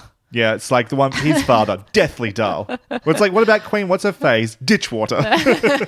Just like, poor like Elizabeth's face is just like, oh, fucking hell. And, he's like, and then it ends with me. It's like, yeah. yes, yes, dull, steady, like heroic, you know, yeah. stable, all these mm. sorts of things that make you a great leader. Oh, one thing I love also in that episode, deathly I think, dull, when they're watching Margaret on the telly and she's she's talking about how she would have she would like to be dazzling. And he's like, you are dazzling, dazzling cabbage. Cabbage, yeah. It's just and so the little cute. laugh that she has oh, as well. Do you, so cute together. Well, I was going to ask that. How do you feel, just to get off topic for a second, how do you feel about Elizabeth and Philip as a pair, as a married couple mm. by season three? She seems, in this season, less, um, what's the word I'm looking for? Almost less intelligent with him, like less sharp with him than she has been previously. Like she seems much more like a loving, doting wife with him in moments where he is, you see him charm her, mm-hmm. I guess. Whereas in what we've experienced in the season, particularly the season before, mm-hmm. where they've gone through so much and they really feel like a couple, where now they feel like an old couple. Yeah, I guess. I think they're both smarter about how they approach one another. How they speak to one another. And like yeah. one of my favourite moments is for Philip in terms of how he's learning maybe mm. to play or to be a husband a bit better. Yes. Is at the end of Coup. Much more of a husband. Stuff. Yeah. yeah. At the end of Coup episode, she's come back from all this time spent with Porchy and like, mm. you know, playing with, with the horses and stuff like that. And, like, he comes in, it's like, oh, you're back. It's like, and he's like, and Porchy's going to be around more. And rather than do the thing he would have done, I feel like, which is make an accusation and yeah. start a fight. Or he, make her feel bad by doing something dumb, yeah. He makes a declaration of love. Yes. Fights for her, not against her. Goes over and kisses her. Mm-hmm. And then they're like, I'll see you upstairs. They're going to yeah, get on. And she does this, you. and she does this little, like, it's the most Claire Foy I've seen of her mm. as well. She seemed, like, girlish for a moment mm-hmm. there. Um... And I was like, that. If that's a reflection yeah. of where they're really well, at. Well, she's a settled monarch. He's much more of a settled husband. I and, think so. Yeah, and just totally. in general, I think, yeah, they're, they're, they're, yeah. They are very cute together. They are so, really cute um, together. Like, oh, you adorable little cabbages. Mm. Cabbages. Uh, the other episode for Margaret is obviously the last one, oh. Cri de Coeur. uh, do you want to talk about that one, Damask? Um, no, I don't want to talk about it. It's very... Oh, Margaret. Poor Margaret. Um, it's like a continuation of, I mean, it's like the trilogy, right, of these... Fuck uh, Tony. Tony Fuck episodes, right? Yeah. Piece of shit. It made me so angry watching it. He's, ugh, he's so, I mean, they both shit. are, I guess, but, like, he's so manipulative, particularly, like, to her family. And so she's so yeah. isolated. She can't talk to them about the relationship because they're like, we love Tony. He's mm-hmm. great. Um, and then when Elizabeth... calls him in for a little meeting and he's like, you know, well, I, I was totally willing to come back and, you know, work on the marriage, but have you seen what she's doing? After he's just come back from like a trip with his fucking girlfriend. Mm. Anyway, um, let's focus on Margaret. It's oh, before, before just mm. the last minute bit on Tony, I think for me, like he's always been a complete manipulative yeah. and abusive he's gross. guy. I could not get over that note he left in her book. There is something Which is so a thing that he does. disgusting oh. and cruel. Mm-hmm. Uh, like like love notes that you leave for somebody, just a little like mm-hmm. reminder that you care about them can be so affecting, yeah. can be so important. Out of nowhere, just they took the time to make an, yeah. the effort to just remind you yeah. how much they care when, about yeah. you. When so someone to leave does anything that like you're, they're not around, but just... You're this loved. Is for you. You're loved. I'm not here to receive that. This is yeah. for you because I want you to remember this, right? Yeah, I don't even need to see it, but I want you to know that so you're to, loved. So to make the effort to write something so cruel and then to leave it in a place that you know they're going to find it mm-hmm. in a private moment, it's so fucked. It's fucked I up. loved Helena Bonham Carter's performance in that. Oh, just like she so doesn't know sad. what to do. Like mm-hmm. she just has to go to sleep because I can't deal with whatever the fuck just got mm-hmm. I just found. Yeah. Oh, it's disgusting. Yeah, and it's it's interesting, you know, when she comes back from her her playing in happiness for mm. a little bit, and she comes back and they start fighting. And I understand that, like, it's played as though, like, they're both in it, they're both playing that game or whatever. But, like, to be constantly, like, beaten down like that, mm. and of course you're always going to want to be around him for validation in case one day he might give it to you, right? And, like, that's the dynamic you have. And you're like, well, this is a relationship. This is this is what love is. And we, I think I can, as she says to her friend, she's like, I think I can both say that we we both want it to be like this. Mm. And I'm sure she believes that. But, like, this is after, like, years and years of being manipulated, told you fucking shit. She already has an inferiority complex. Yeah. Yeah, it's just, it's fucked up. The I'm just thinking of that scene where they, you know, they come back and he's there, mm-hmm. deliberately put himself there to confront her. Yeah. And then, like, the, yeah, the way, like, yes, they both get in each other. The, the drama is something that's built in, built into them. And mm-hmm. I do, like you were saying, I do believe that to on some degree, even if they're both wanting to move on and see other people, whatever that is, mm. that, of course, they're a little bit invested in their marriage still. Like that bit where he's developing the photos and his girlfriend comes mm. in and he's like, do you want me to jump for joy? Like, this is yeah. my wife yeah. who's with somebody else. Yeah. Now, that's a complete fucking, it's bullshit st- double standards. Yeah. But of course that there is an investment in that, mm-hmm. whatever that is. But the, so that they fall back into that weird, gross fight slash, I don't know what it, what you want to call it, mm. that dance that they do before Roddy leaves. Yeah. Is it Roddy? Whatever yeah. it is. I, it's hard to know who to. I mean, I I blame him, but yeah, I I don't know. It's everyone. It's so messy. Everything about it is so messy and gross, mm. and it's just like, ugh, ugh. yeah, it's in, incredibly un, unhealthy, and yeah, it's that's sad. The word for it. It's sad to watch. Um, yeah, it's it's just terrifying. I think because what we know of Margaret is that she so more than anyone just so wants to be loved mm-hmm. and. She met a man that made her feel special, um, and because she fell in love with him, is now stuck in a marriage where she's perpetually told that she's not special, mm. and that's the tragedy of it. Um, in terms of how this ends, obviously with sort of the moment between Elizabeth and Margaret, how do you how do you feel about them as as a pair though? Like they do we do we get enough time with them to really believe their connection? Like, they're obvi- as sisters, they've obviously got mm. a shared experience and there is an affection there. Yeah. Um, but I don't know. It doesn't feel like they... There's just been so much that's kept those two... apart. At loggerheads. Yeah. Their entire lives, especially mm. since Elizabeth became queen. Yeah. I think... Yeah, it's it speaks to what we've experienced with Elizabeth, particularly in this season where she can't ex- express the things mm. that she wants to express. And I think that has been hard on both of them, that, that distance that has existed, that she thinks is necessary in order for her to be Crown the queen. Win. Yeah.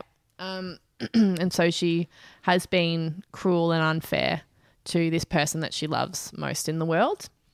And I think that's probably, it's almost like, you know, when she doesn't want to go to Aberfan, you know, she doesn't, she knows that she can only give so much. And so she's, it's best if she stays away because she can't give the yeah. people what they want. And I think it's the same with Margaret. She can't, she doesn't have the ability to give her what she wants because she can't be a sister first ever. Yeah. Um, and Margaret needs that. Um, so, but yeah, it's not not in this season. I I would always love more of them together. I think it's a really interesting dynamic. It's both, you know, brings me sadness and also joy to yeah. see them together.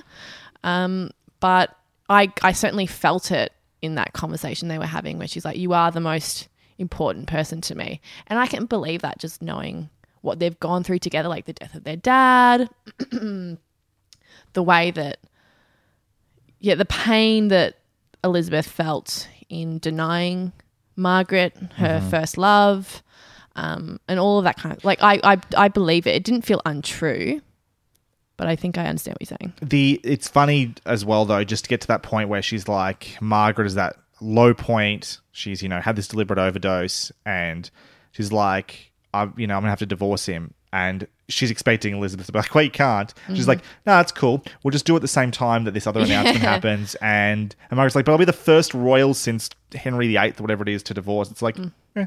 Yeah, that's fine. So what the fuck? It's like twenty years after you were told, no fucking way, this yeah. is not happening. Mm. Mm, nuts. Uh, let's move on to Philip then. Yes.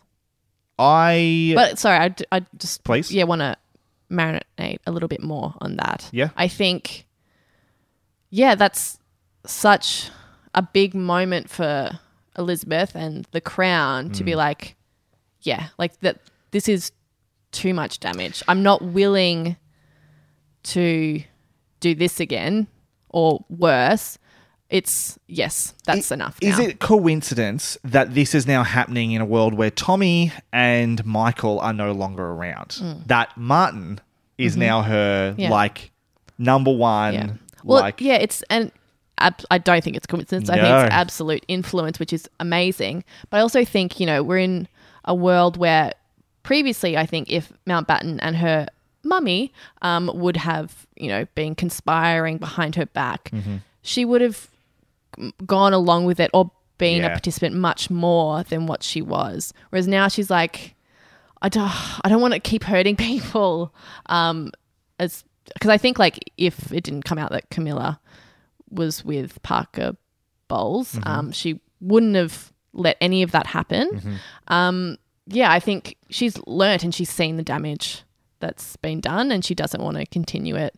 And she is around people that respect her opinion much more than um, Tommy and Michael. Yeah, Michael, Michael Ardeen. Yeah. And so, yeah, she. You think about back to like season one and two and even into Star Season three, and she's such a vessel for just like, you know, she's been, that's that's the thing I wish, I hope she comes to grip with, grips with at some stage. This whole thing is like, my role is to do nothing. Mm-hmm. It's like, I just don't believe that, ultimately. It's like, if you're in this role and this idea is that you are like coronated as the embodiment of this religion or whatever, mm. right? You're touched by... the divine, mm-hmm. surely what you say has mm-hmm. to be sacrosanct. Yeah. Like, it, it's just as important. And as she gets more into this role and more experience, and the people that she's working with now come from below her rather than above her and mm. are less experienced, and she's the experienced one, she's going to get more and more power and more power to say, no, Dickie, you can fucking tell Charles that he's not going to yeah. be with this girl. And, oh, yeah, no, she's going to get divorced and we're going to be cool with it, all right? Mm-hmm. Like, that's yeah. that's the power that she has always Absolutely. Had but has been denied yeah. of her. And I think, yeah, that the fear of the unknown surrounding, like, personal choice and individualism yeah. is, I think... It's always going to be a part of her, that fear, because of what she experienced course, and, yeah, because of fucking David. Um, but I think as she gets older and she experiences um, the negative side effects of the unchanging, mm-hmm. uh, she's as she's seen how much it has hurt the people around her, she, you know, she's she, I think, realises that there, there are places where it's gone too far. one hundred percent. Margaret, obviously, hurting herself to that extent. Because she's been stuck in this fucking terrible marriage, yeah. Should we move on to Philip? Yes. Uh, for, as much as I enjoy Princess Alice coming to the palace, that, that sounded that was nice to say. Mm. Um, Tongue twister. Did Princess Alice go to the palace? Were you particularly invested in Philip's mummy issues uh, in Bobbikins episode? Bobbikins? Um, no. No. No, I wasn't. I, I, th- I think like the history stuff is cool and like as I was watching it, just like kind of Googling that family because mm. I think that stuff is fascinating. Um, his relationship with his mummy, um, not so much. Mm. Um, yeah, like spoilers, it's my least favourite episode. Oh, actually, no, it's not. It's but not? It was a contender. Sure. Um, it was up there for me as well. Yeah. And just in general, the whole documentary thing. And much as like it's revealing the idea of like the more we show this family, somehow the more mm. and we like that that ongoing problem of trying to uh, be relevant, mm-hmm. but also we have to keep up this yeah. curtain of mystery. Yeah. And like this to and fro of trying to stay relevant but not make yeah. yourself because that's the thing is like too much. Yes, it's so hard. They are people. Yeah, but you've always got to remember they're fucking weirdos. Like they are so weird because like how could you not be? Wilson's conversation with Elizabeth is fantastic here. It's like it's like we don't know what we want. Yeah. But we you but you're an ideal, mm-hmm. right? And it's like you have to keep that. Yeah. This idea, yeah, yeah, like yeah, don't give us too much because then we're going to be like, well, I don't want that. Yeah, like, yeah, ooh. yeah. Yeah, that he's he plays that out so well. Mm-hmm. Again, fucking loved. He's so that. good. Just there's not uh, yeah. We'll come we'll, back to we'll that. We'll get that. Yeah. Okay. Uh, so we'll move on from that. I think there's a whole lot to talk about with the whole mummy stuff. It reflects back on like all his thing, like from his childhood when we did that in season two. Mm. Moondust, however, mm. I thought was a very, very, very good Philip episode. And maybe that again comes from the male experience. I think so. Maybe, um, yeah. And maybe I am finding more to like reflect mm-hmm. on there. But I thought it was a great performance from Tobias Menzies the whole He's way through. He's always this. great. I cannot fault his performance. But watching, I believed his enthusiasm and his passion for the moon landing. Mm. I believed his emotion about that. I certainly be- agreed with him about how fucking boring going to church is. By the way, wasn't that an episode of The Simpsons where Homer's like, well, I'm going to do something better with my uh, hour every he Sunday? He stays home and he yeah, sleeps all and he has those awesome bear slippers that I always wanted to have. Yeah. Um, but just to, it is such a wonderful, introspective, vulnerable episode. The him meeting, the excitement he has for meeting the Apollo yeah. eleven astronauts. Mm-hmm. And that scene is so brilliant where he gets to meet them. And like, he's not sure what to ask them. He's asking these bigger questions that they could never answer anyway. And then just the utter disappointment mm. at meeting your heroes. These I love the sneezing, cutting in like oh. you see him trying to ask a question and you just hear you just hear sneezing. They're just like, so mortal. Yeah. These these people, these built up mm. to be, you know, giants among men mm. and to be totally vulnerable. They've all got colds. Yeah. And they're just boys who are just fascinated about living in a massive palace. Like they look at his How life many and go, do you have? Yeah. They've just all they like that mission was just them doing their job, and now they're back there like, holy fuck, man, what's it like to be like rich and mm. live in a palace like this? Yeah, and it's good because you can kind of see like young Philip, Matt Smith's Philip, yeah, sitting on that couch with them and ha- and being the same way, like that boyish enthusiasm and yeah, this. lack of understanding of yeah bigger concepts. Mm. But then to get to that point where he returns to the what do you want to call that? The, the rectory? The or, or the school? This no the the the priest has started like that um would you call it a school? It's like a Well it, that's what it is, I believe. It's an academy of academy. some sort, yeah. Anyway, this place for burnt out mm. priests to go and sort of refill their cups. Yeah, at so first speak. I was like, oh, I don't want to like hang out with these dudes. And I was like, I've got to remember they're not Catholic. So it's fine. Um, but to to have him go back there and to, when he's there the first time and he goes in, he's listened to them just like, you know, he wants. he's a man of action. You got to go out there. Mm. Not, you know, mm. there's no point sitting around talking about our feelings and moping yeah. about it. No wonder you're all so unhappy. And start start by cleaning these floors, which I loved as he walked out. Yeah. Sure. And then to return mm. and go, well...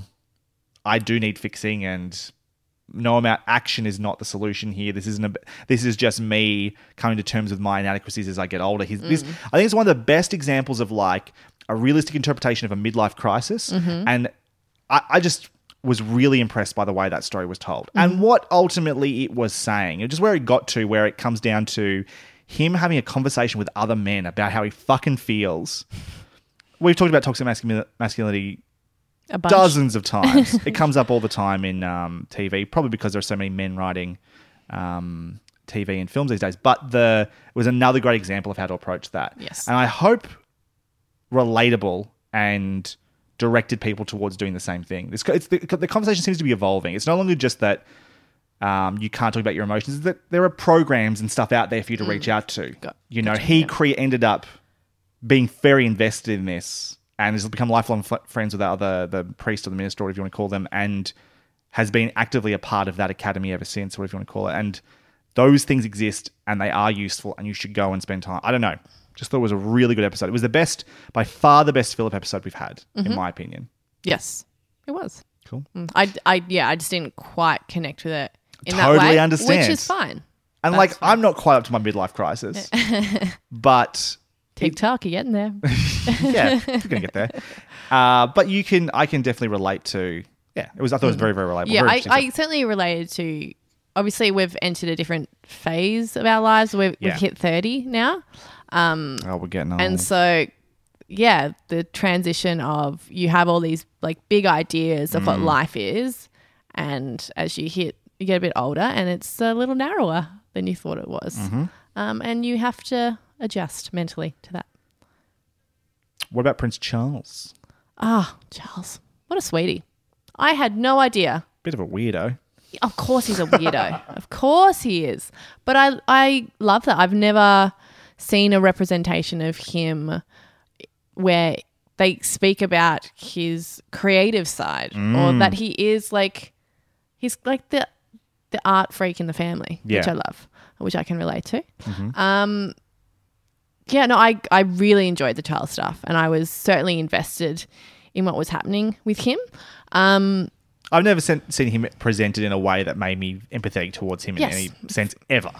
Yeah. Like, I spoke I wrote, to a deeper understanding of who he is. I've only seen like the end result because obviously totally. when all of the stuff with Diana was happening, we were very little, very, mm-hmm. very little. Mm-hmm. Um, so I've only seen him as like kind of this older man, mm-hmm. um, kind of this – who was always presented to me as being very cold mm-hmm. and very kind of of the royal family. Yep, like definitely. I had no idea that he didn't particularly fit in mm-hmm. um, or that he was on the outer in any way. I had no idea about that because um, I was always presented it was him and the royal family versus Diana. That's mm-hmm. that's all I knew.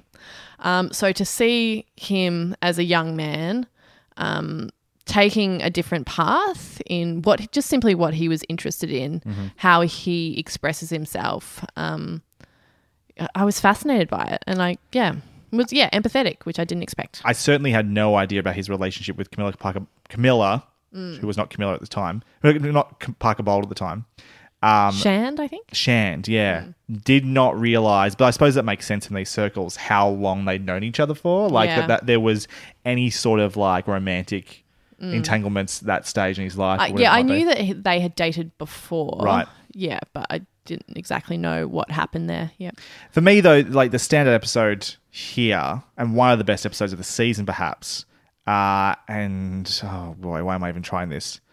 Uh, Taiwi Sogmuria, the Welsh episode. Nailed it, though. Yeah, I know. Well done. Prince of Wales, it translates to. Yeah. um, just a perfect. A, again, it was a history lesson in terms of like the uh, relationship between Wales and the rest of the United mm-hmm. Kingdom and England. To the royal family about being under that monarchy, the mm. title of Prince of Wales and how that's been given to um, Charles, yeah, where that all started from anyway. But especially I just thought it was a great example of what it means to show actual respect, mm-hmm. like to look at a a place or a people or a culture mm-hmm. and to pay it due respect, yeah. to show actual interest in their history, to listen to them and to communicate with them about what they actually fucking care about. Yes. Yeah. Oh, so it's powerful. Great. It was really – I was so invested in that speech, so yes. much so that when it turned to like just when he was talking there was music over it, I was like, I just want to listen to the speech, guys. Um, yeah, right. But, but, yeah, no, I thought it was wonderful, and the conversations he was having with his professor mm-hmm. and, you know, the, when he says, you know, do you know how humiliating that was that you didn't know who these people were? Yeah. Uh, and we have we have paid you all of this respect when, by the way, you haven't earned it. Yeah. But we have paid you so much respect and you sit at our table and you don't know who these people are. Fucking hell. And you haven't been to the library. Like, what the fuck? Yeah, and I was like, yeah, he needed to be spoken to like that. He needed to understand what how important respect is and what respect is. Mm. Um, yeah, and I, I really, really enjoyed the relationship that he built with the teacher. Mm-hmm. Um, I loved the history lesson. Yeah. I – it was just kind of – obviously I knew Welsh people had a different language. Yeah. Um, but to see it like I, – I was very, very – it was very cool to just let that be a feature, like mm, to really mm-hmm. – uh, dive into it yeah. and not like, oh, to now see a, a family just speaking totally, it. I was like, right? oh, of course. It's like any other language. Of yeah. course it's so important. Of course you'd want to be speaking it at home mm-hmm. and to understand, really understand why an Englishman being the Prince of Wales, mm-hmm. why that is so hurtful um, and, the yeah, the history of it, why it would make you furious mm-hmm. to have to teach that guy, um, like the the broken promise yeah, um, and what that represents. The betrayal. Yeah. Uh, I just thought it was a beautiful episode, that mm-hmm. one. Me and too. The ending when he goes back to Buckingham Palace and he's talking with Elizabeth. And Mummy, I have a voice. Mm-hmm. Let me oh let you God. in on a secret. Nobody wants to hear it. And, she, and he's like, Elizabeth. The country or my family. No one. Yeah. Fucking hell. No one. Oh, my.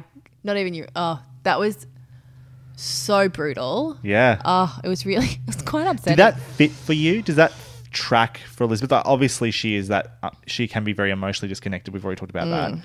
Did that track? That do you think that she would be that cruel to Philip? Well, to Ch- Charles, sorry. Yeah, it's hard because I think we have grown so much affection yeah. for her, but I, I think I can't remember who she's speaking to. Um, but I think David, mm. and he's like, well, I can't remember, and he's like, you don't think he'd do a good job?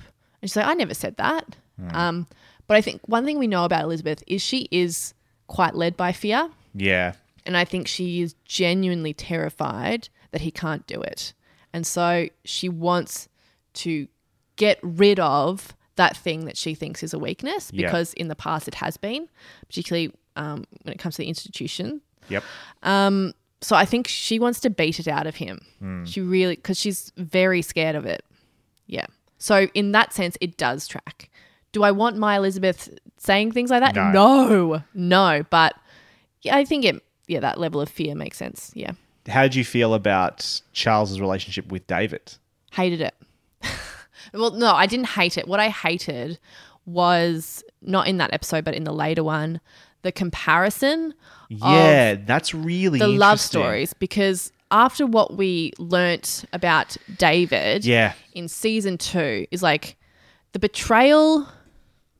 They keep talking about it being the love, the div- wanting the divorce or it's whatever it is. The betrayal is that he fucking betrayed his country. Yeah, yeah. He was, what do they call it, a turncoat. He was working with the Nazis yep. to help them bomb fucking London. Yep.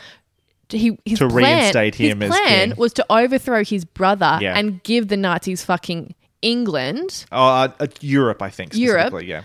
So that he could be king. Yeah. Like that was the fuck. Who I don't give a ba- fuck about that love story. I really don't. But and I don't like the comparison. Is this the problem though where that's not common knowledge though at this stage? I understand that like I understand why Charles sees himself in David. Yeah. But it felt like the show forgot. Forgot. Yeah. Why I don't like David that much. I, why I, I don't. As soon as he fucking showed up. Yeah, I was like, fuck was like, off. Go away. Fuck off. And I was watching it, that specific episode with my mum. Yeah. And when Elizabeth goes to see him and he's on his deathbed and he gets up and he's, you know, dresses, he gets dressed and stuff. And she's like, oh, God, that's that's pretty strong to do that. I'm like, it's not strong. He, that guy is all show. Mm-hmm. Like, I just, like, I. do not think favourably of him at all. No, I've got no and time. And I've got no time for his fucking wife either. No. Like I just – I'm like, fuck so these Nazis. You, so now is this – at what point is that the show, right? Mm. And like, it's different to talk about reality, right? We can't really know exactly what these people's motivations are. Yeah. But the show definitely presents it, presents it like David and his wife are like poisoning Charles, right? They look at them, mm. they he sees a, a familiarity or a similarity there, and they're like, mm. let's make sure we turn him yeah. against the rest of the well, family. The, I can't remember the wife's name. Neither can I. Um, that Nazi bitch. Um, and she, Wallace, I think they Wallace, call it. That's Wallace, that's it. Thank you. Yeah. Um, yeah, and she says to... So you said that Nazi bitch, I was like, oh, Wallace. She says to Charles, she's like, you know, your family are... the bad thing. Mm-hmm. They are the bad thing. And he's like, oh, well, you know, they don't mean any harm. And she's like, they do actually. They absolutely do. So, yeah. And then, you know, after the funeral, he's going to Dartmouth and he turns around and he sees them differently now. Mm-hmm. He really does see them differently. Um, and he thinks that he has replaced David. Yes. Which I don't think is true. Well, it certainly doesn't I, have to be. But yeah, mate. I think they have an opinion of Charles, but I don't think they look at him and see David. I don't think so either. No. Although, as you said, Elizabeth, very much led by fear, certainly sees the potential for David yes. there um, and worries about that. Mm-hmm. I did think uh, that Charles's speech about, you know, waiting to become, you know, if God should allow it, him mm. become king. Just talking to him about what sort of king he'll be and stuff like that. Um, and writing down what he'll do as king. It's just so ironic. Because, like, what is it now? Yeah, he's like, it's all he? about waiting. It's all about yeah. waiting. He's like, yeah. keep waiting, buddy. Just keep waiting. Still waiting. Yeah. It's yeah, it's interesting to see, like, that young man who's like, no, I'm going to be different and I'm going to have a voice. And then being in that family and part of that institution for so long and how just chip, chip, chip away at that and realising it's like, yeah, I'm not going to be that person, because it you can't really be that person in this family or with the Crown. Um, but it is nice kind of to see to see the, the beginning and end of their first iteration of their relationship, Camilla and Charles, and the sadness of that and how it's just going to get sadder and more mm. complicated, but to know they're married now. They they, they do they do get to be together. It's a very messy road, but it's It's nice that they eventually got there. Uh, finally, we haven't talked properly about this yet. Harold Wilson, played mm. by Jason Watkins, the Prime Minister for most of this season. Oh. Except for that other guy that comes in for a bit who's a fucking turd. Oh, who's no one ever remembered. With that ridiculous English voice, yeah. which makes me laugh. Yeah. Um, I think th- seeing He's him gay, come right? in... Is that why he never got married? I don't know. There was some... Certainly, it seemed like there were asperges to that, but yeah. no, nothing was really said. There was, because there was always talk about his hands, mm-hmm. right, and how smooth they were yeah. and that sort of uh, stuff. Delicate little hands. Yeah. Mm. So, certainly, I think they were casting a, you know... Yeah. Suspicion or suspicion, aspersion, whatever you want to call it yeah. there. Suggesting that, but I don't yeah. think it was ever said outright. Mm. Uh, but Wilson comes in and, like... just so different mm-hmm. from what we've come to expect from the previous three prime ministers we've had yeah. um, in season one and two. And that relationship, that initial standoffishness, the suspicion about him being like a Russian a spy, spy. Which makes me laugh. Which made, which was hard, I think, because that was the first episode. Yeah, first episode. Because I'm like, why have they made Elizabeth a dum-dum? Like it really like, I was like, what? But then... Spoilers, the first episode is my least favorite episode. Yeah. Because it great. just feels yeah. slight.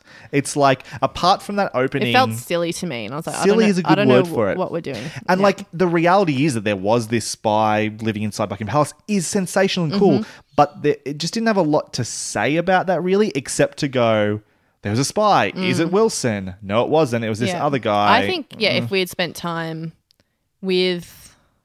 that like the actual relationship between her and this man that lived the curator, the curator lived guy. at the palace, hmm. uh, was in their lives, and you know had obviously like taught her a lot about art, because she does she feels dumb in a lot of ways because she sure. doesn't know a lot. She didn't have a formal education, um, so for, see that developed relationship and then th- that betrayal and what that would feel like. That would have been more of an interesting aspect than the Queen has silly suspicions about the Prime Minister mm-hmm. and it turns out it's this guy, yeah. But just overall, I think he it's a beautiful portrait. He It's a fantastic performance from Jason Watkins mm. as this, the, the the wonderful accent he has. Um, the the the difference in, in them as well. When they were at the gallery at the end of episode one, though, and he's talking about, like, he's a numbers man. Like, art yeah. doesn't make sense to him. Like, this is not... He's economics, you yep. know. He's an accountant by trade.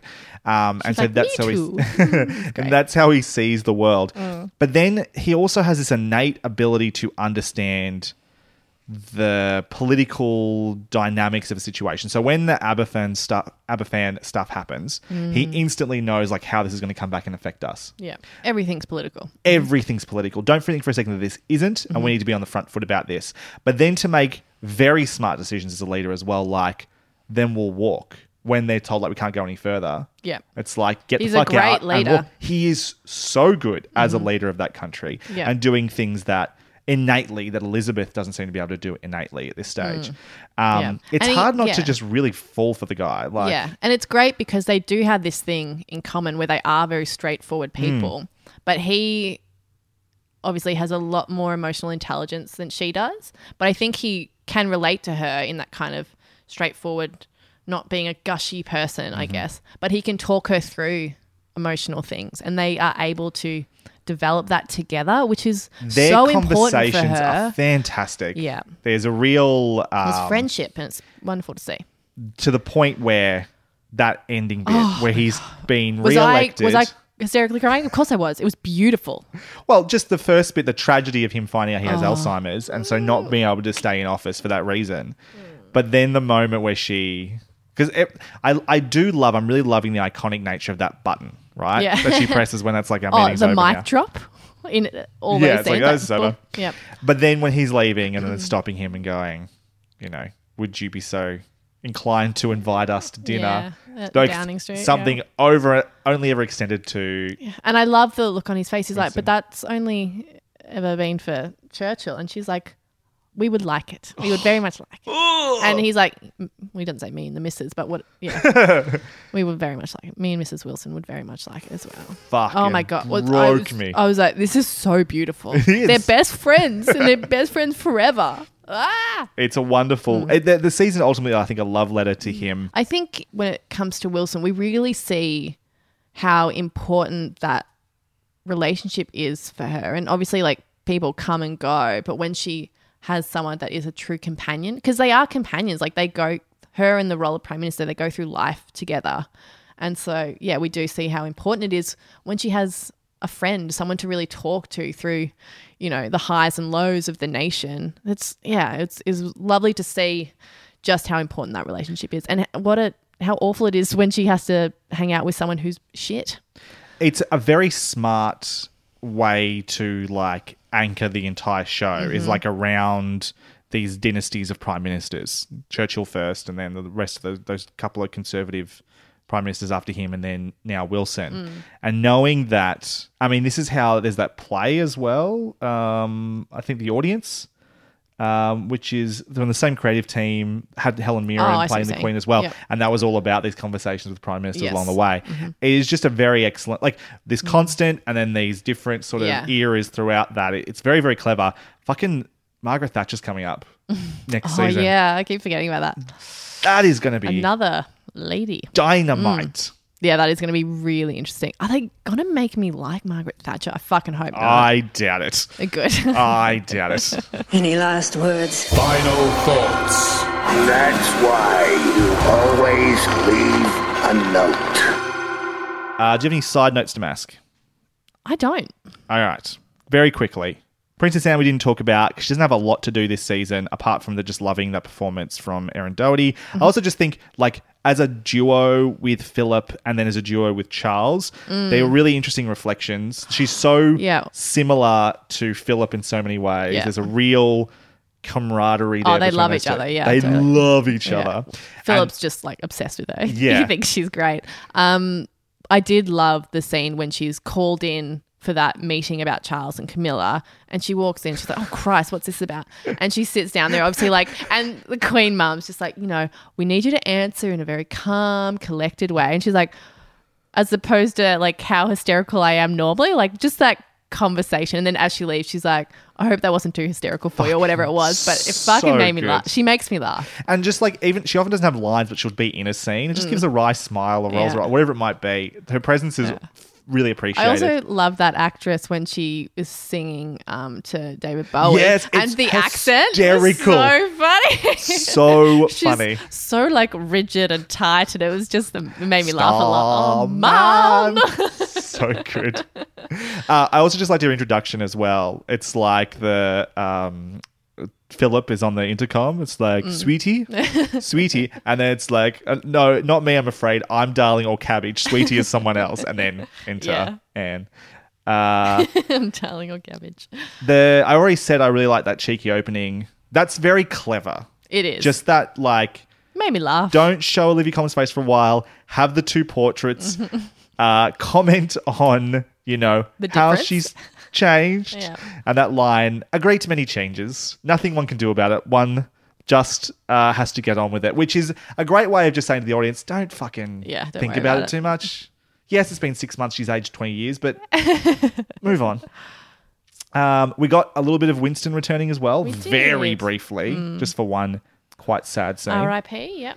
But it was like a nice transition out of mm. Claire Foy era into yeah. the Olivia Colman era, I thought. What was what was the line? She's like, Great Britain's Greatest Britain. Greatest Britain. Like. That was very good. Mm.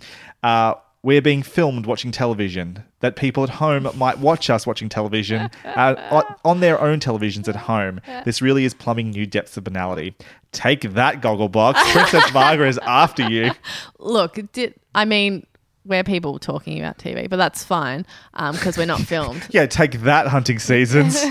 Don't watch our Firefly episode. Uh, Um, You're not, we're not actually watching television commenting on it. That's true. That's we're, we're an intellectual version of it, um, of Gogglebox. No, but do I watch I Gogglebox like clips? Gogglebox. Yeah, sure I do. On Facebook when I'm trying not to do an assignment. Absolutely, uh-huh. I'll do that. Uh, I also just liked when uh, in the Moondust episode, you know, Philip's struggling with his like midlife crisis, these dull, dull things he's going, talking to the Concrete Society or the wood and, wool and textile delegation. Fucking hell. I love that one where it's just like, is that a joke? Or it was like a concrete award or something, yeah. Um, Poor guy, that sucks. I think that's really it for side notes. What was your least favourite episode, Damask? My least favourite is actually the same as yours. It's episode one. I just, I just wasn't ready. And I, one, I wasn't ready. And two, it wasn't that interesting and I...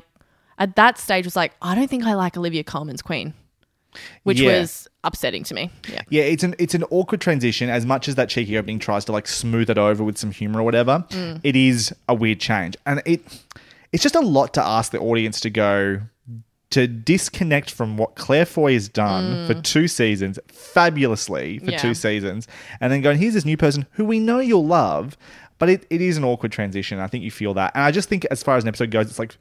one of the things I did like about this season, a lot of shorter episodes, like forty-five mm-hmm. minutes, some of them. Yeah. But it's a nothing episode in the grand scheme of things. Yeah. Like the whole spy thing is a non-event. He has that convers. It's a good, I guess, start to the Wilson and Elizabeth mm-hmm. um, yeah, relationship. It's not. It, I guess. Well, I don't love the. I think he's a spy thing. I yep. do like the. Oh, we've got a Labour P M. Mm-hmm. We don't match up. Oh, look, we actually do in a lot of ways. Yeah. I like that, um, but I think it's... I always thought you were bleeding heart liberal or something like that. yeah, it all. yeah so secret lefty or whatever. Secret lefty. Yeah. Uh, and then uh, and then he has that conversation, the, the spy guy, the curator, has that conversation with Philip, Philip. about Those what happened with photos. the osteopath mm. or the portraits. Mm. And it's... um. I was like, oh, are they building something here? Is this a, are we reigniting that mm. that stick of dynamite? Not really. No. Okay, cool. Maybe just the show's explanation for why the guy was able to stick around for so long before he was kicked, finally, you know, finally retired or whatever. Yeah. Uh, what was your favourite episode, Damask? My favourite episode was episode six. It was Charles' episode when he goes to... Do you want to try and say the title? Sure, I'll I'll give it a whack. Um, a whack. Well, it's going to sound like a whack coming out of my mouth. Um, Ty Wasog Simrer. That was better than I, I think I did. You did pretty good I think there. That was pretty I, sick. I was very convinced you were Welsh then. I'm sorry to any Welsh listeners. Don't mean any disrespect. I hope I didn't accidentally say something truly terrible. In who knows what language? Yeah, exactly. Maybe not even Welsh. Uh, yeah, why why that episode? I well, it gave me a, a new perspective on Charles. Well, this is the I think some of like The Crown's best episodes are you learn more about the people we're mm. meant to care about and you learn more about the world and history and all that jazz. Yep. When those two things fuse together, that's when I think this show is at its best, and it's a prime example of that. I grew to really care about Charles and his relationship with his professor. Um, I loved to see him kind of like slowly become more of a, a man, yep. more of a, an adult, I should say. A leader. A leader, yeah. Mm. Um With his own unique perspective, uh, it made me happy. It also broke my heart um, that his mum is quite awful to him. Um, yeah, there was, yeah, I, I love Charles in that, and I'm worried about next season or season five. Yeah, it, it's a terrific episode. I think it's a, you, easily you just pull it out, show it to anybody. It'd be hard to ha- not mm-hmm. appreciate what this show is doing yep. at that point. It's such a well-told, mm. complete story. However, as much as I love that episode, mm-hmm. I'm going to give my favourite episode to episode two, Margaretology. Mm-hmm. Um, possibly my favourite episode of the whole series so far. Wow. I, I maybe, maybe it was in reflection also of um, the first episode sort of being a bit of a disappointment. Mm-hmm.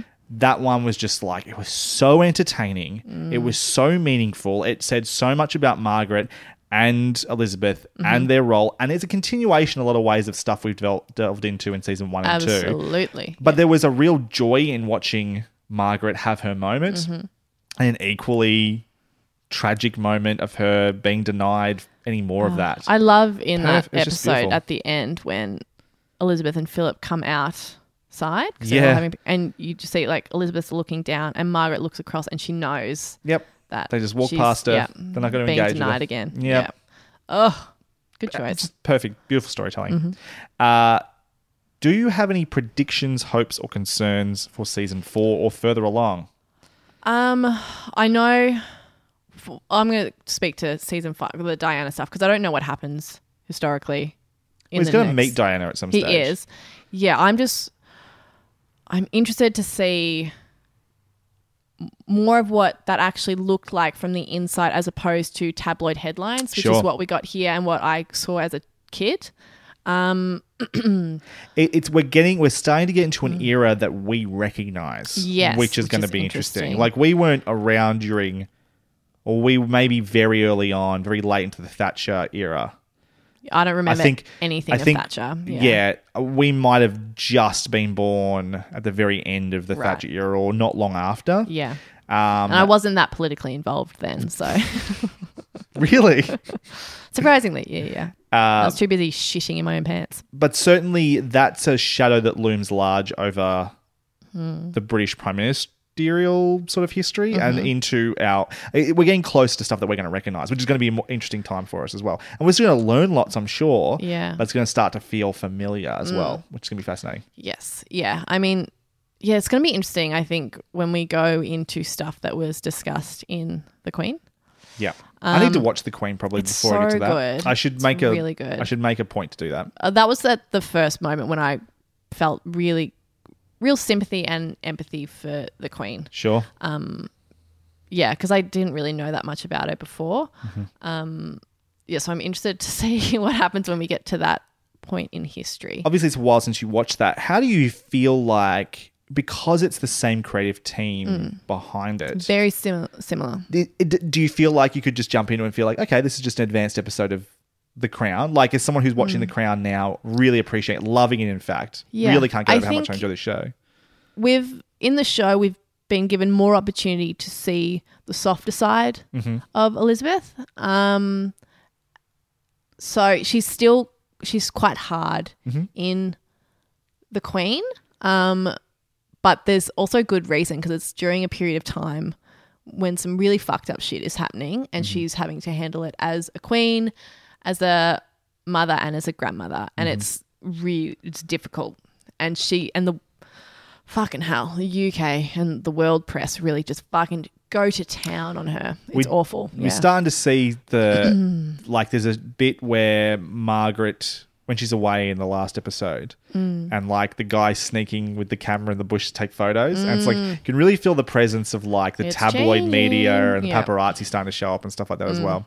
Yeah, I'm interested to meet Diana. I'm interested. The difference from like when her Elizabeth and Philip had the fight in Australia. Yes. And they gave over the footage. one hundred percent right. Now they don't that give would over be the footage. Yeah. Fucking front page, not just tabloids, that'd be front page of mm. like every newspaper yeah. and leading oh, story online yeah. everywhere. It'd be crazy. Like, because before, like, you would never publish a photo of some of the one of the royal family in their bathers like yeah. that. Um, but yeah, I guess slow degradation of the respect or seeing them as divine, or even just journalistic standards, maybe. Yeah, that's true. Mm-hmm. Uh, very, very interested to see Gillian Anderson's Margaret Thatcher. I think that's mm, pretty great I casting. Forgot. Yes. Ooh. Yeah. Yeah. Yeah. Oh, do that's going to be fun watching those two Olivia play Colman, against each Julie other. Olivia Colman, Anderson Fuck in yeah. fucking room. Oh, can they bring out the season now? I love this show. I just want. I, I just always set. want a season of it to watch. Seri- now that we've caught up and we've yeah. done it over a very, you know, small period of time, and like, I didn't think I was ever going to dislike it. Mm. I really can't get over how much yeah. I love the show. I genuinely so think it's one of the best shows on television. Definitely one of the best made shows on television mm. currently. It is mm-hmm. a fantastic example of what long form television storytelling can do. It's so good. Yeah. Um. Do you think, because now we've had like, we had a little bit of um, Winston and we had a bit of Tommy. Mm-hmm. Do you think there's a chance we'll ever see Claire Foy, Matt Smith, Vanessa Kirby, any of those actors play their roles ever again? Maybe at the end. Mm-hmm. We might have like a, a cute little flashback or something, but I don't think so. What if I told you? What? Is there a movie? What's happening? What's going on? Oh my God. It's like Christmas. What? No. There's oh, uh, you build me up to bring spoilers mm. for season four. But there has been a photo recently leaked of Claire Foy. Uh, we got a flashback. Doing, getting a flashback, and she came back to do the role. Oh, fuck yeah. And that's got me rock hard right now. I know, oh, right? Oh, my God. I, lit- I, was, I found this last night as I was doing some research. Speaking of rock hard, is, is Margaret coming back? No Please? idea. No, I don't know. Okay. They're, it's just Claire Foy. But it's. I was wondering that this season even, because uh, I think in season two, there's a bit where... Um, we see a little bit of King George again, very mm, briefly. That's right, yeah. Um, and so I was like, oh, there's always the possibility of this happening, right? They could always do a flashback with these characters, mm. um, with these actors in those roles. Well, we see a photo of, of them young laughing. Sure, of, there, yeah. there are photos yeah, and stuff like which that. I like. There's a couple of little things there, mm. but I, I could, I was so excited when I saw it. I realized, I realized how much I really do miss. Yeah. Claire Foy in that role because I, I love loved it so much. And so even just – it's kind of like when a doctor comes back for just like a little bit in like a Doctor Who episode. Yeah. It's like you get a little bit of Tennant or whatever. Mm-hmm. It's mm. nice just to to – oh, yeah, they're still there. Yeah. They're still those people. Thank you very much for listening to this episode of Hunting Seasons. You can find more of what we do via our website, hunting seasons podcast dot com. Our logo and design work comes from Sean Kirkpatrick, a k a at ShawneeBoyDraws. Our theme song and bumpers from Lucas Heil of Birthday Loyalty Club. Find links to their work in our show notes. You can also find myself, Broderick Gordas, on Twitter at bgordes, B G O R D E S, Damask. You can find me on Twitter and Instagram at maskymoo, M A S K Y M O O. Next episode, next week, we'll be back to discuss End of the Fucking World Season two, the show that did not need a second season, and yet I'm excited to talk about it. I have watched it already. Oh, I haven't. Um, watched it in a couple of nights, and it's I'm fascinated to talk about it. I think it's okay. really worth a conversation. Oh, in the meantime, thank you again for listening. We will see you next time. Bye for now. Bye. Good night, everybody. So,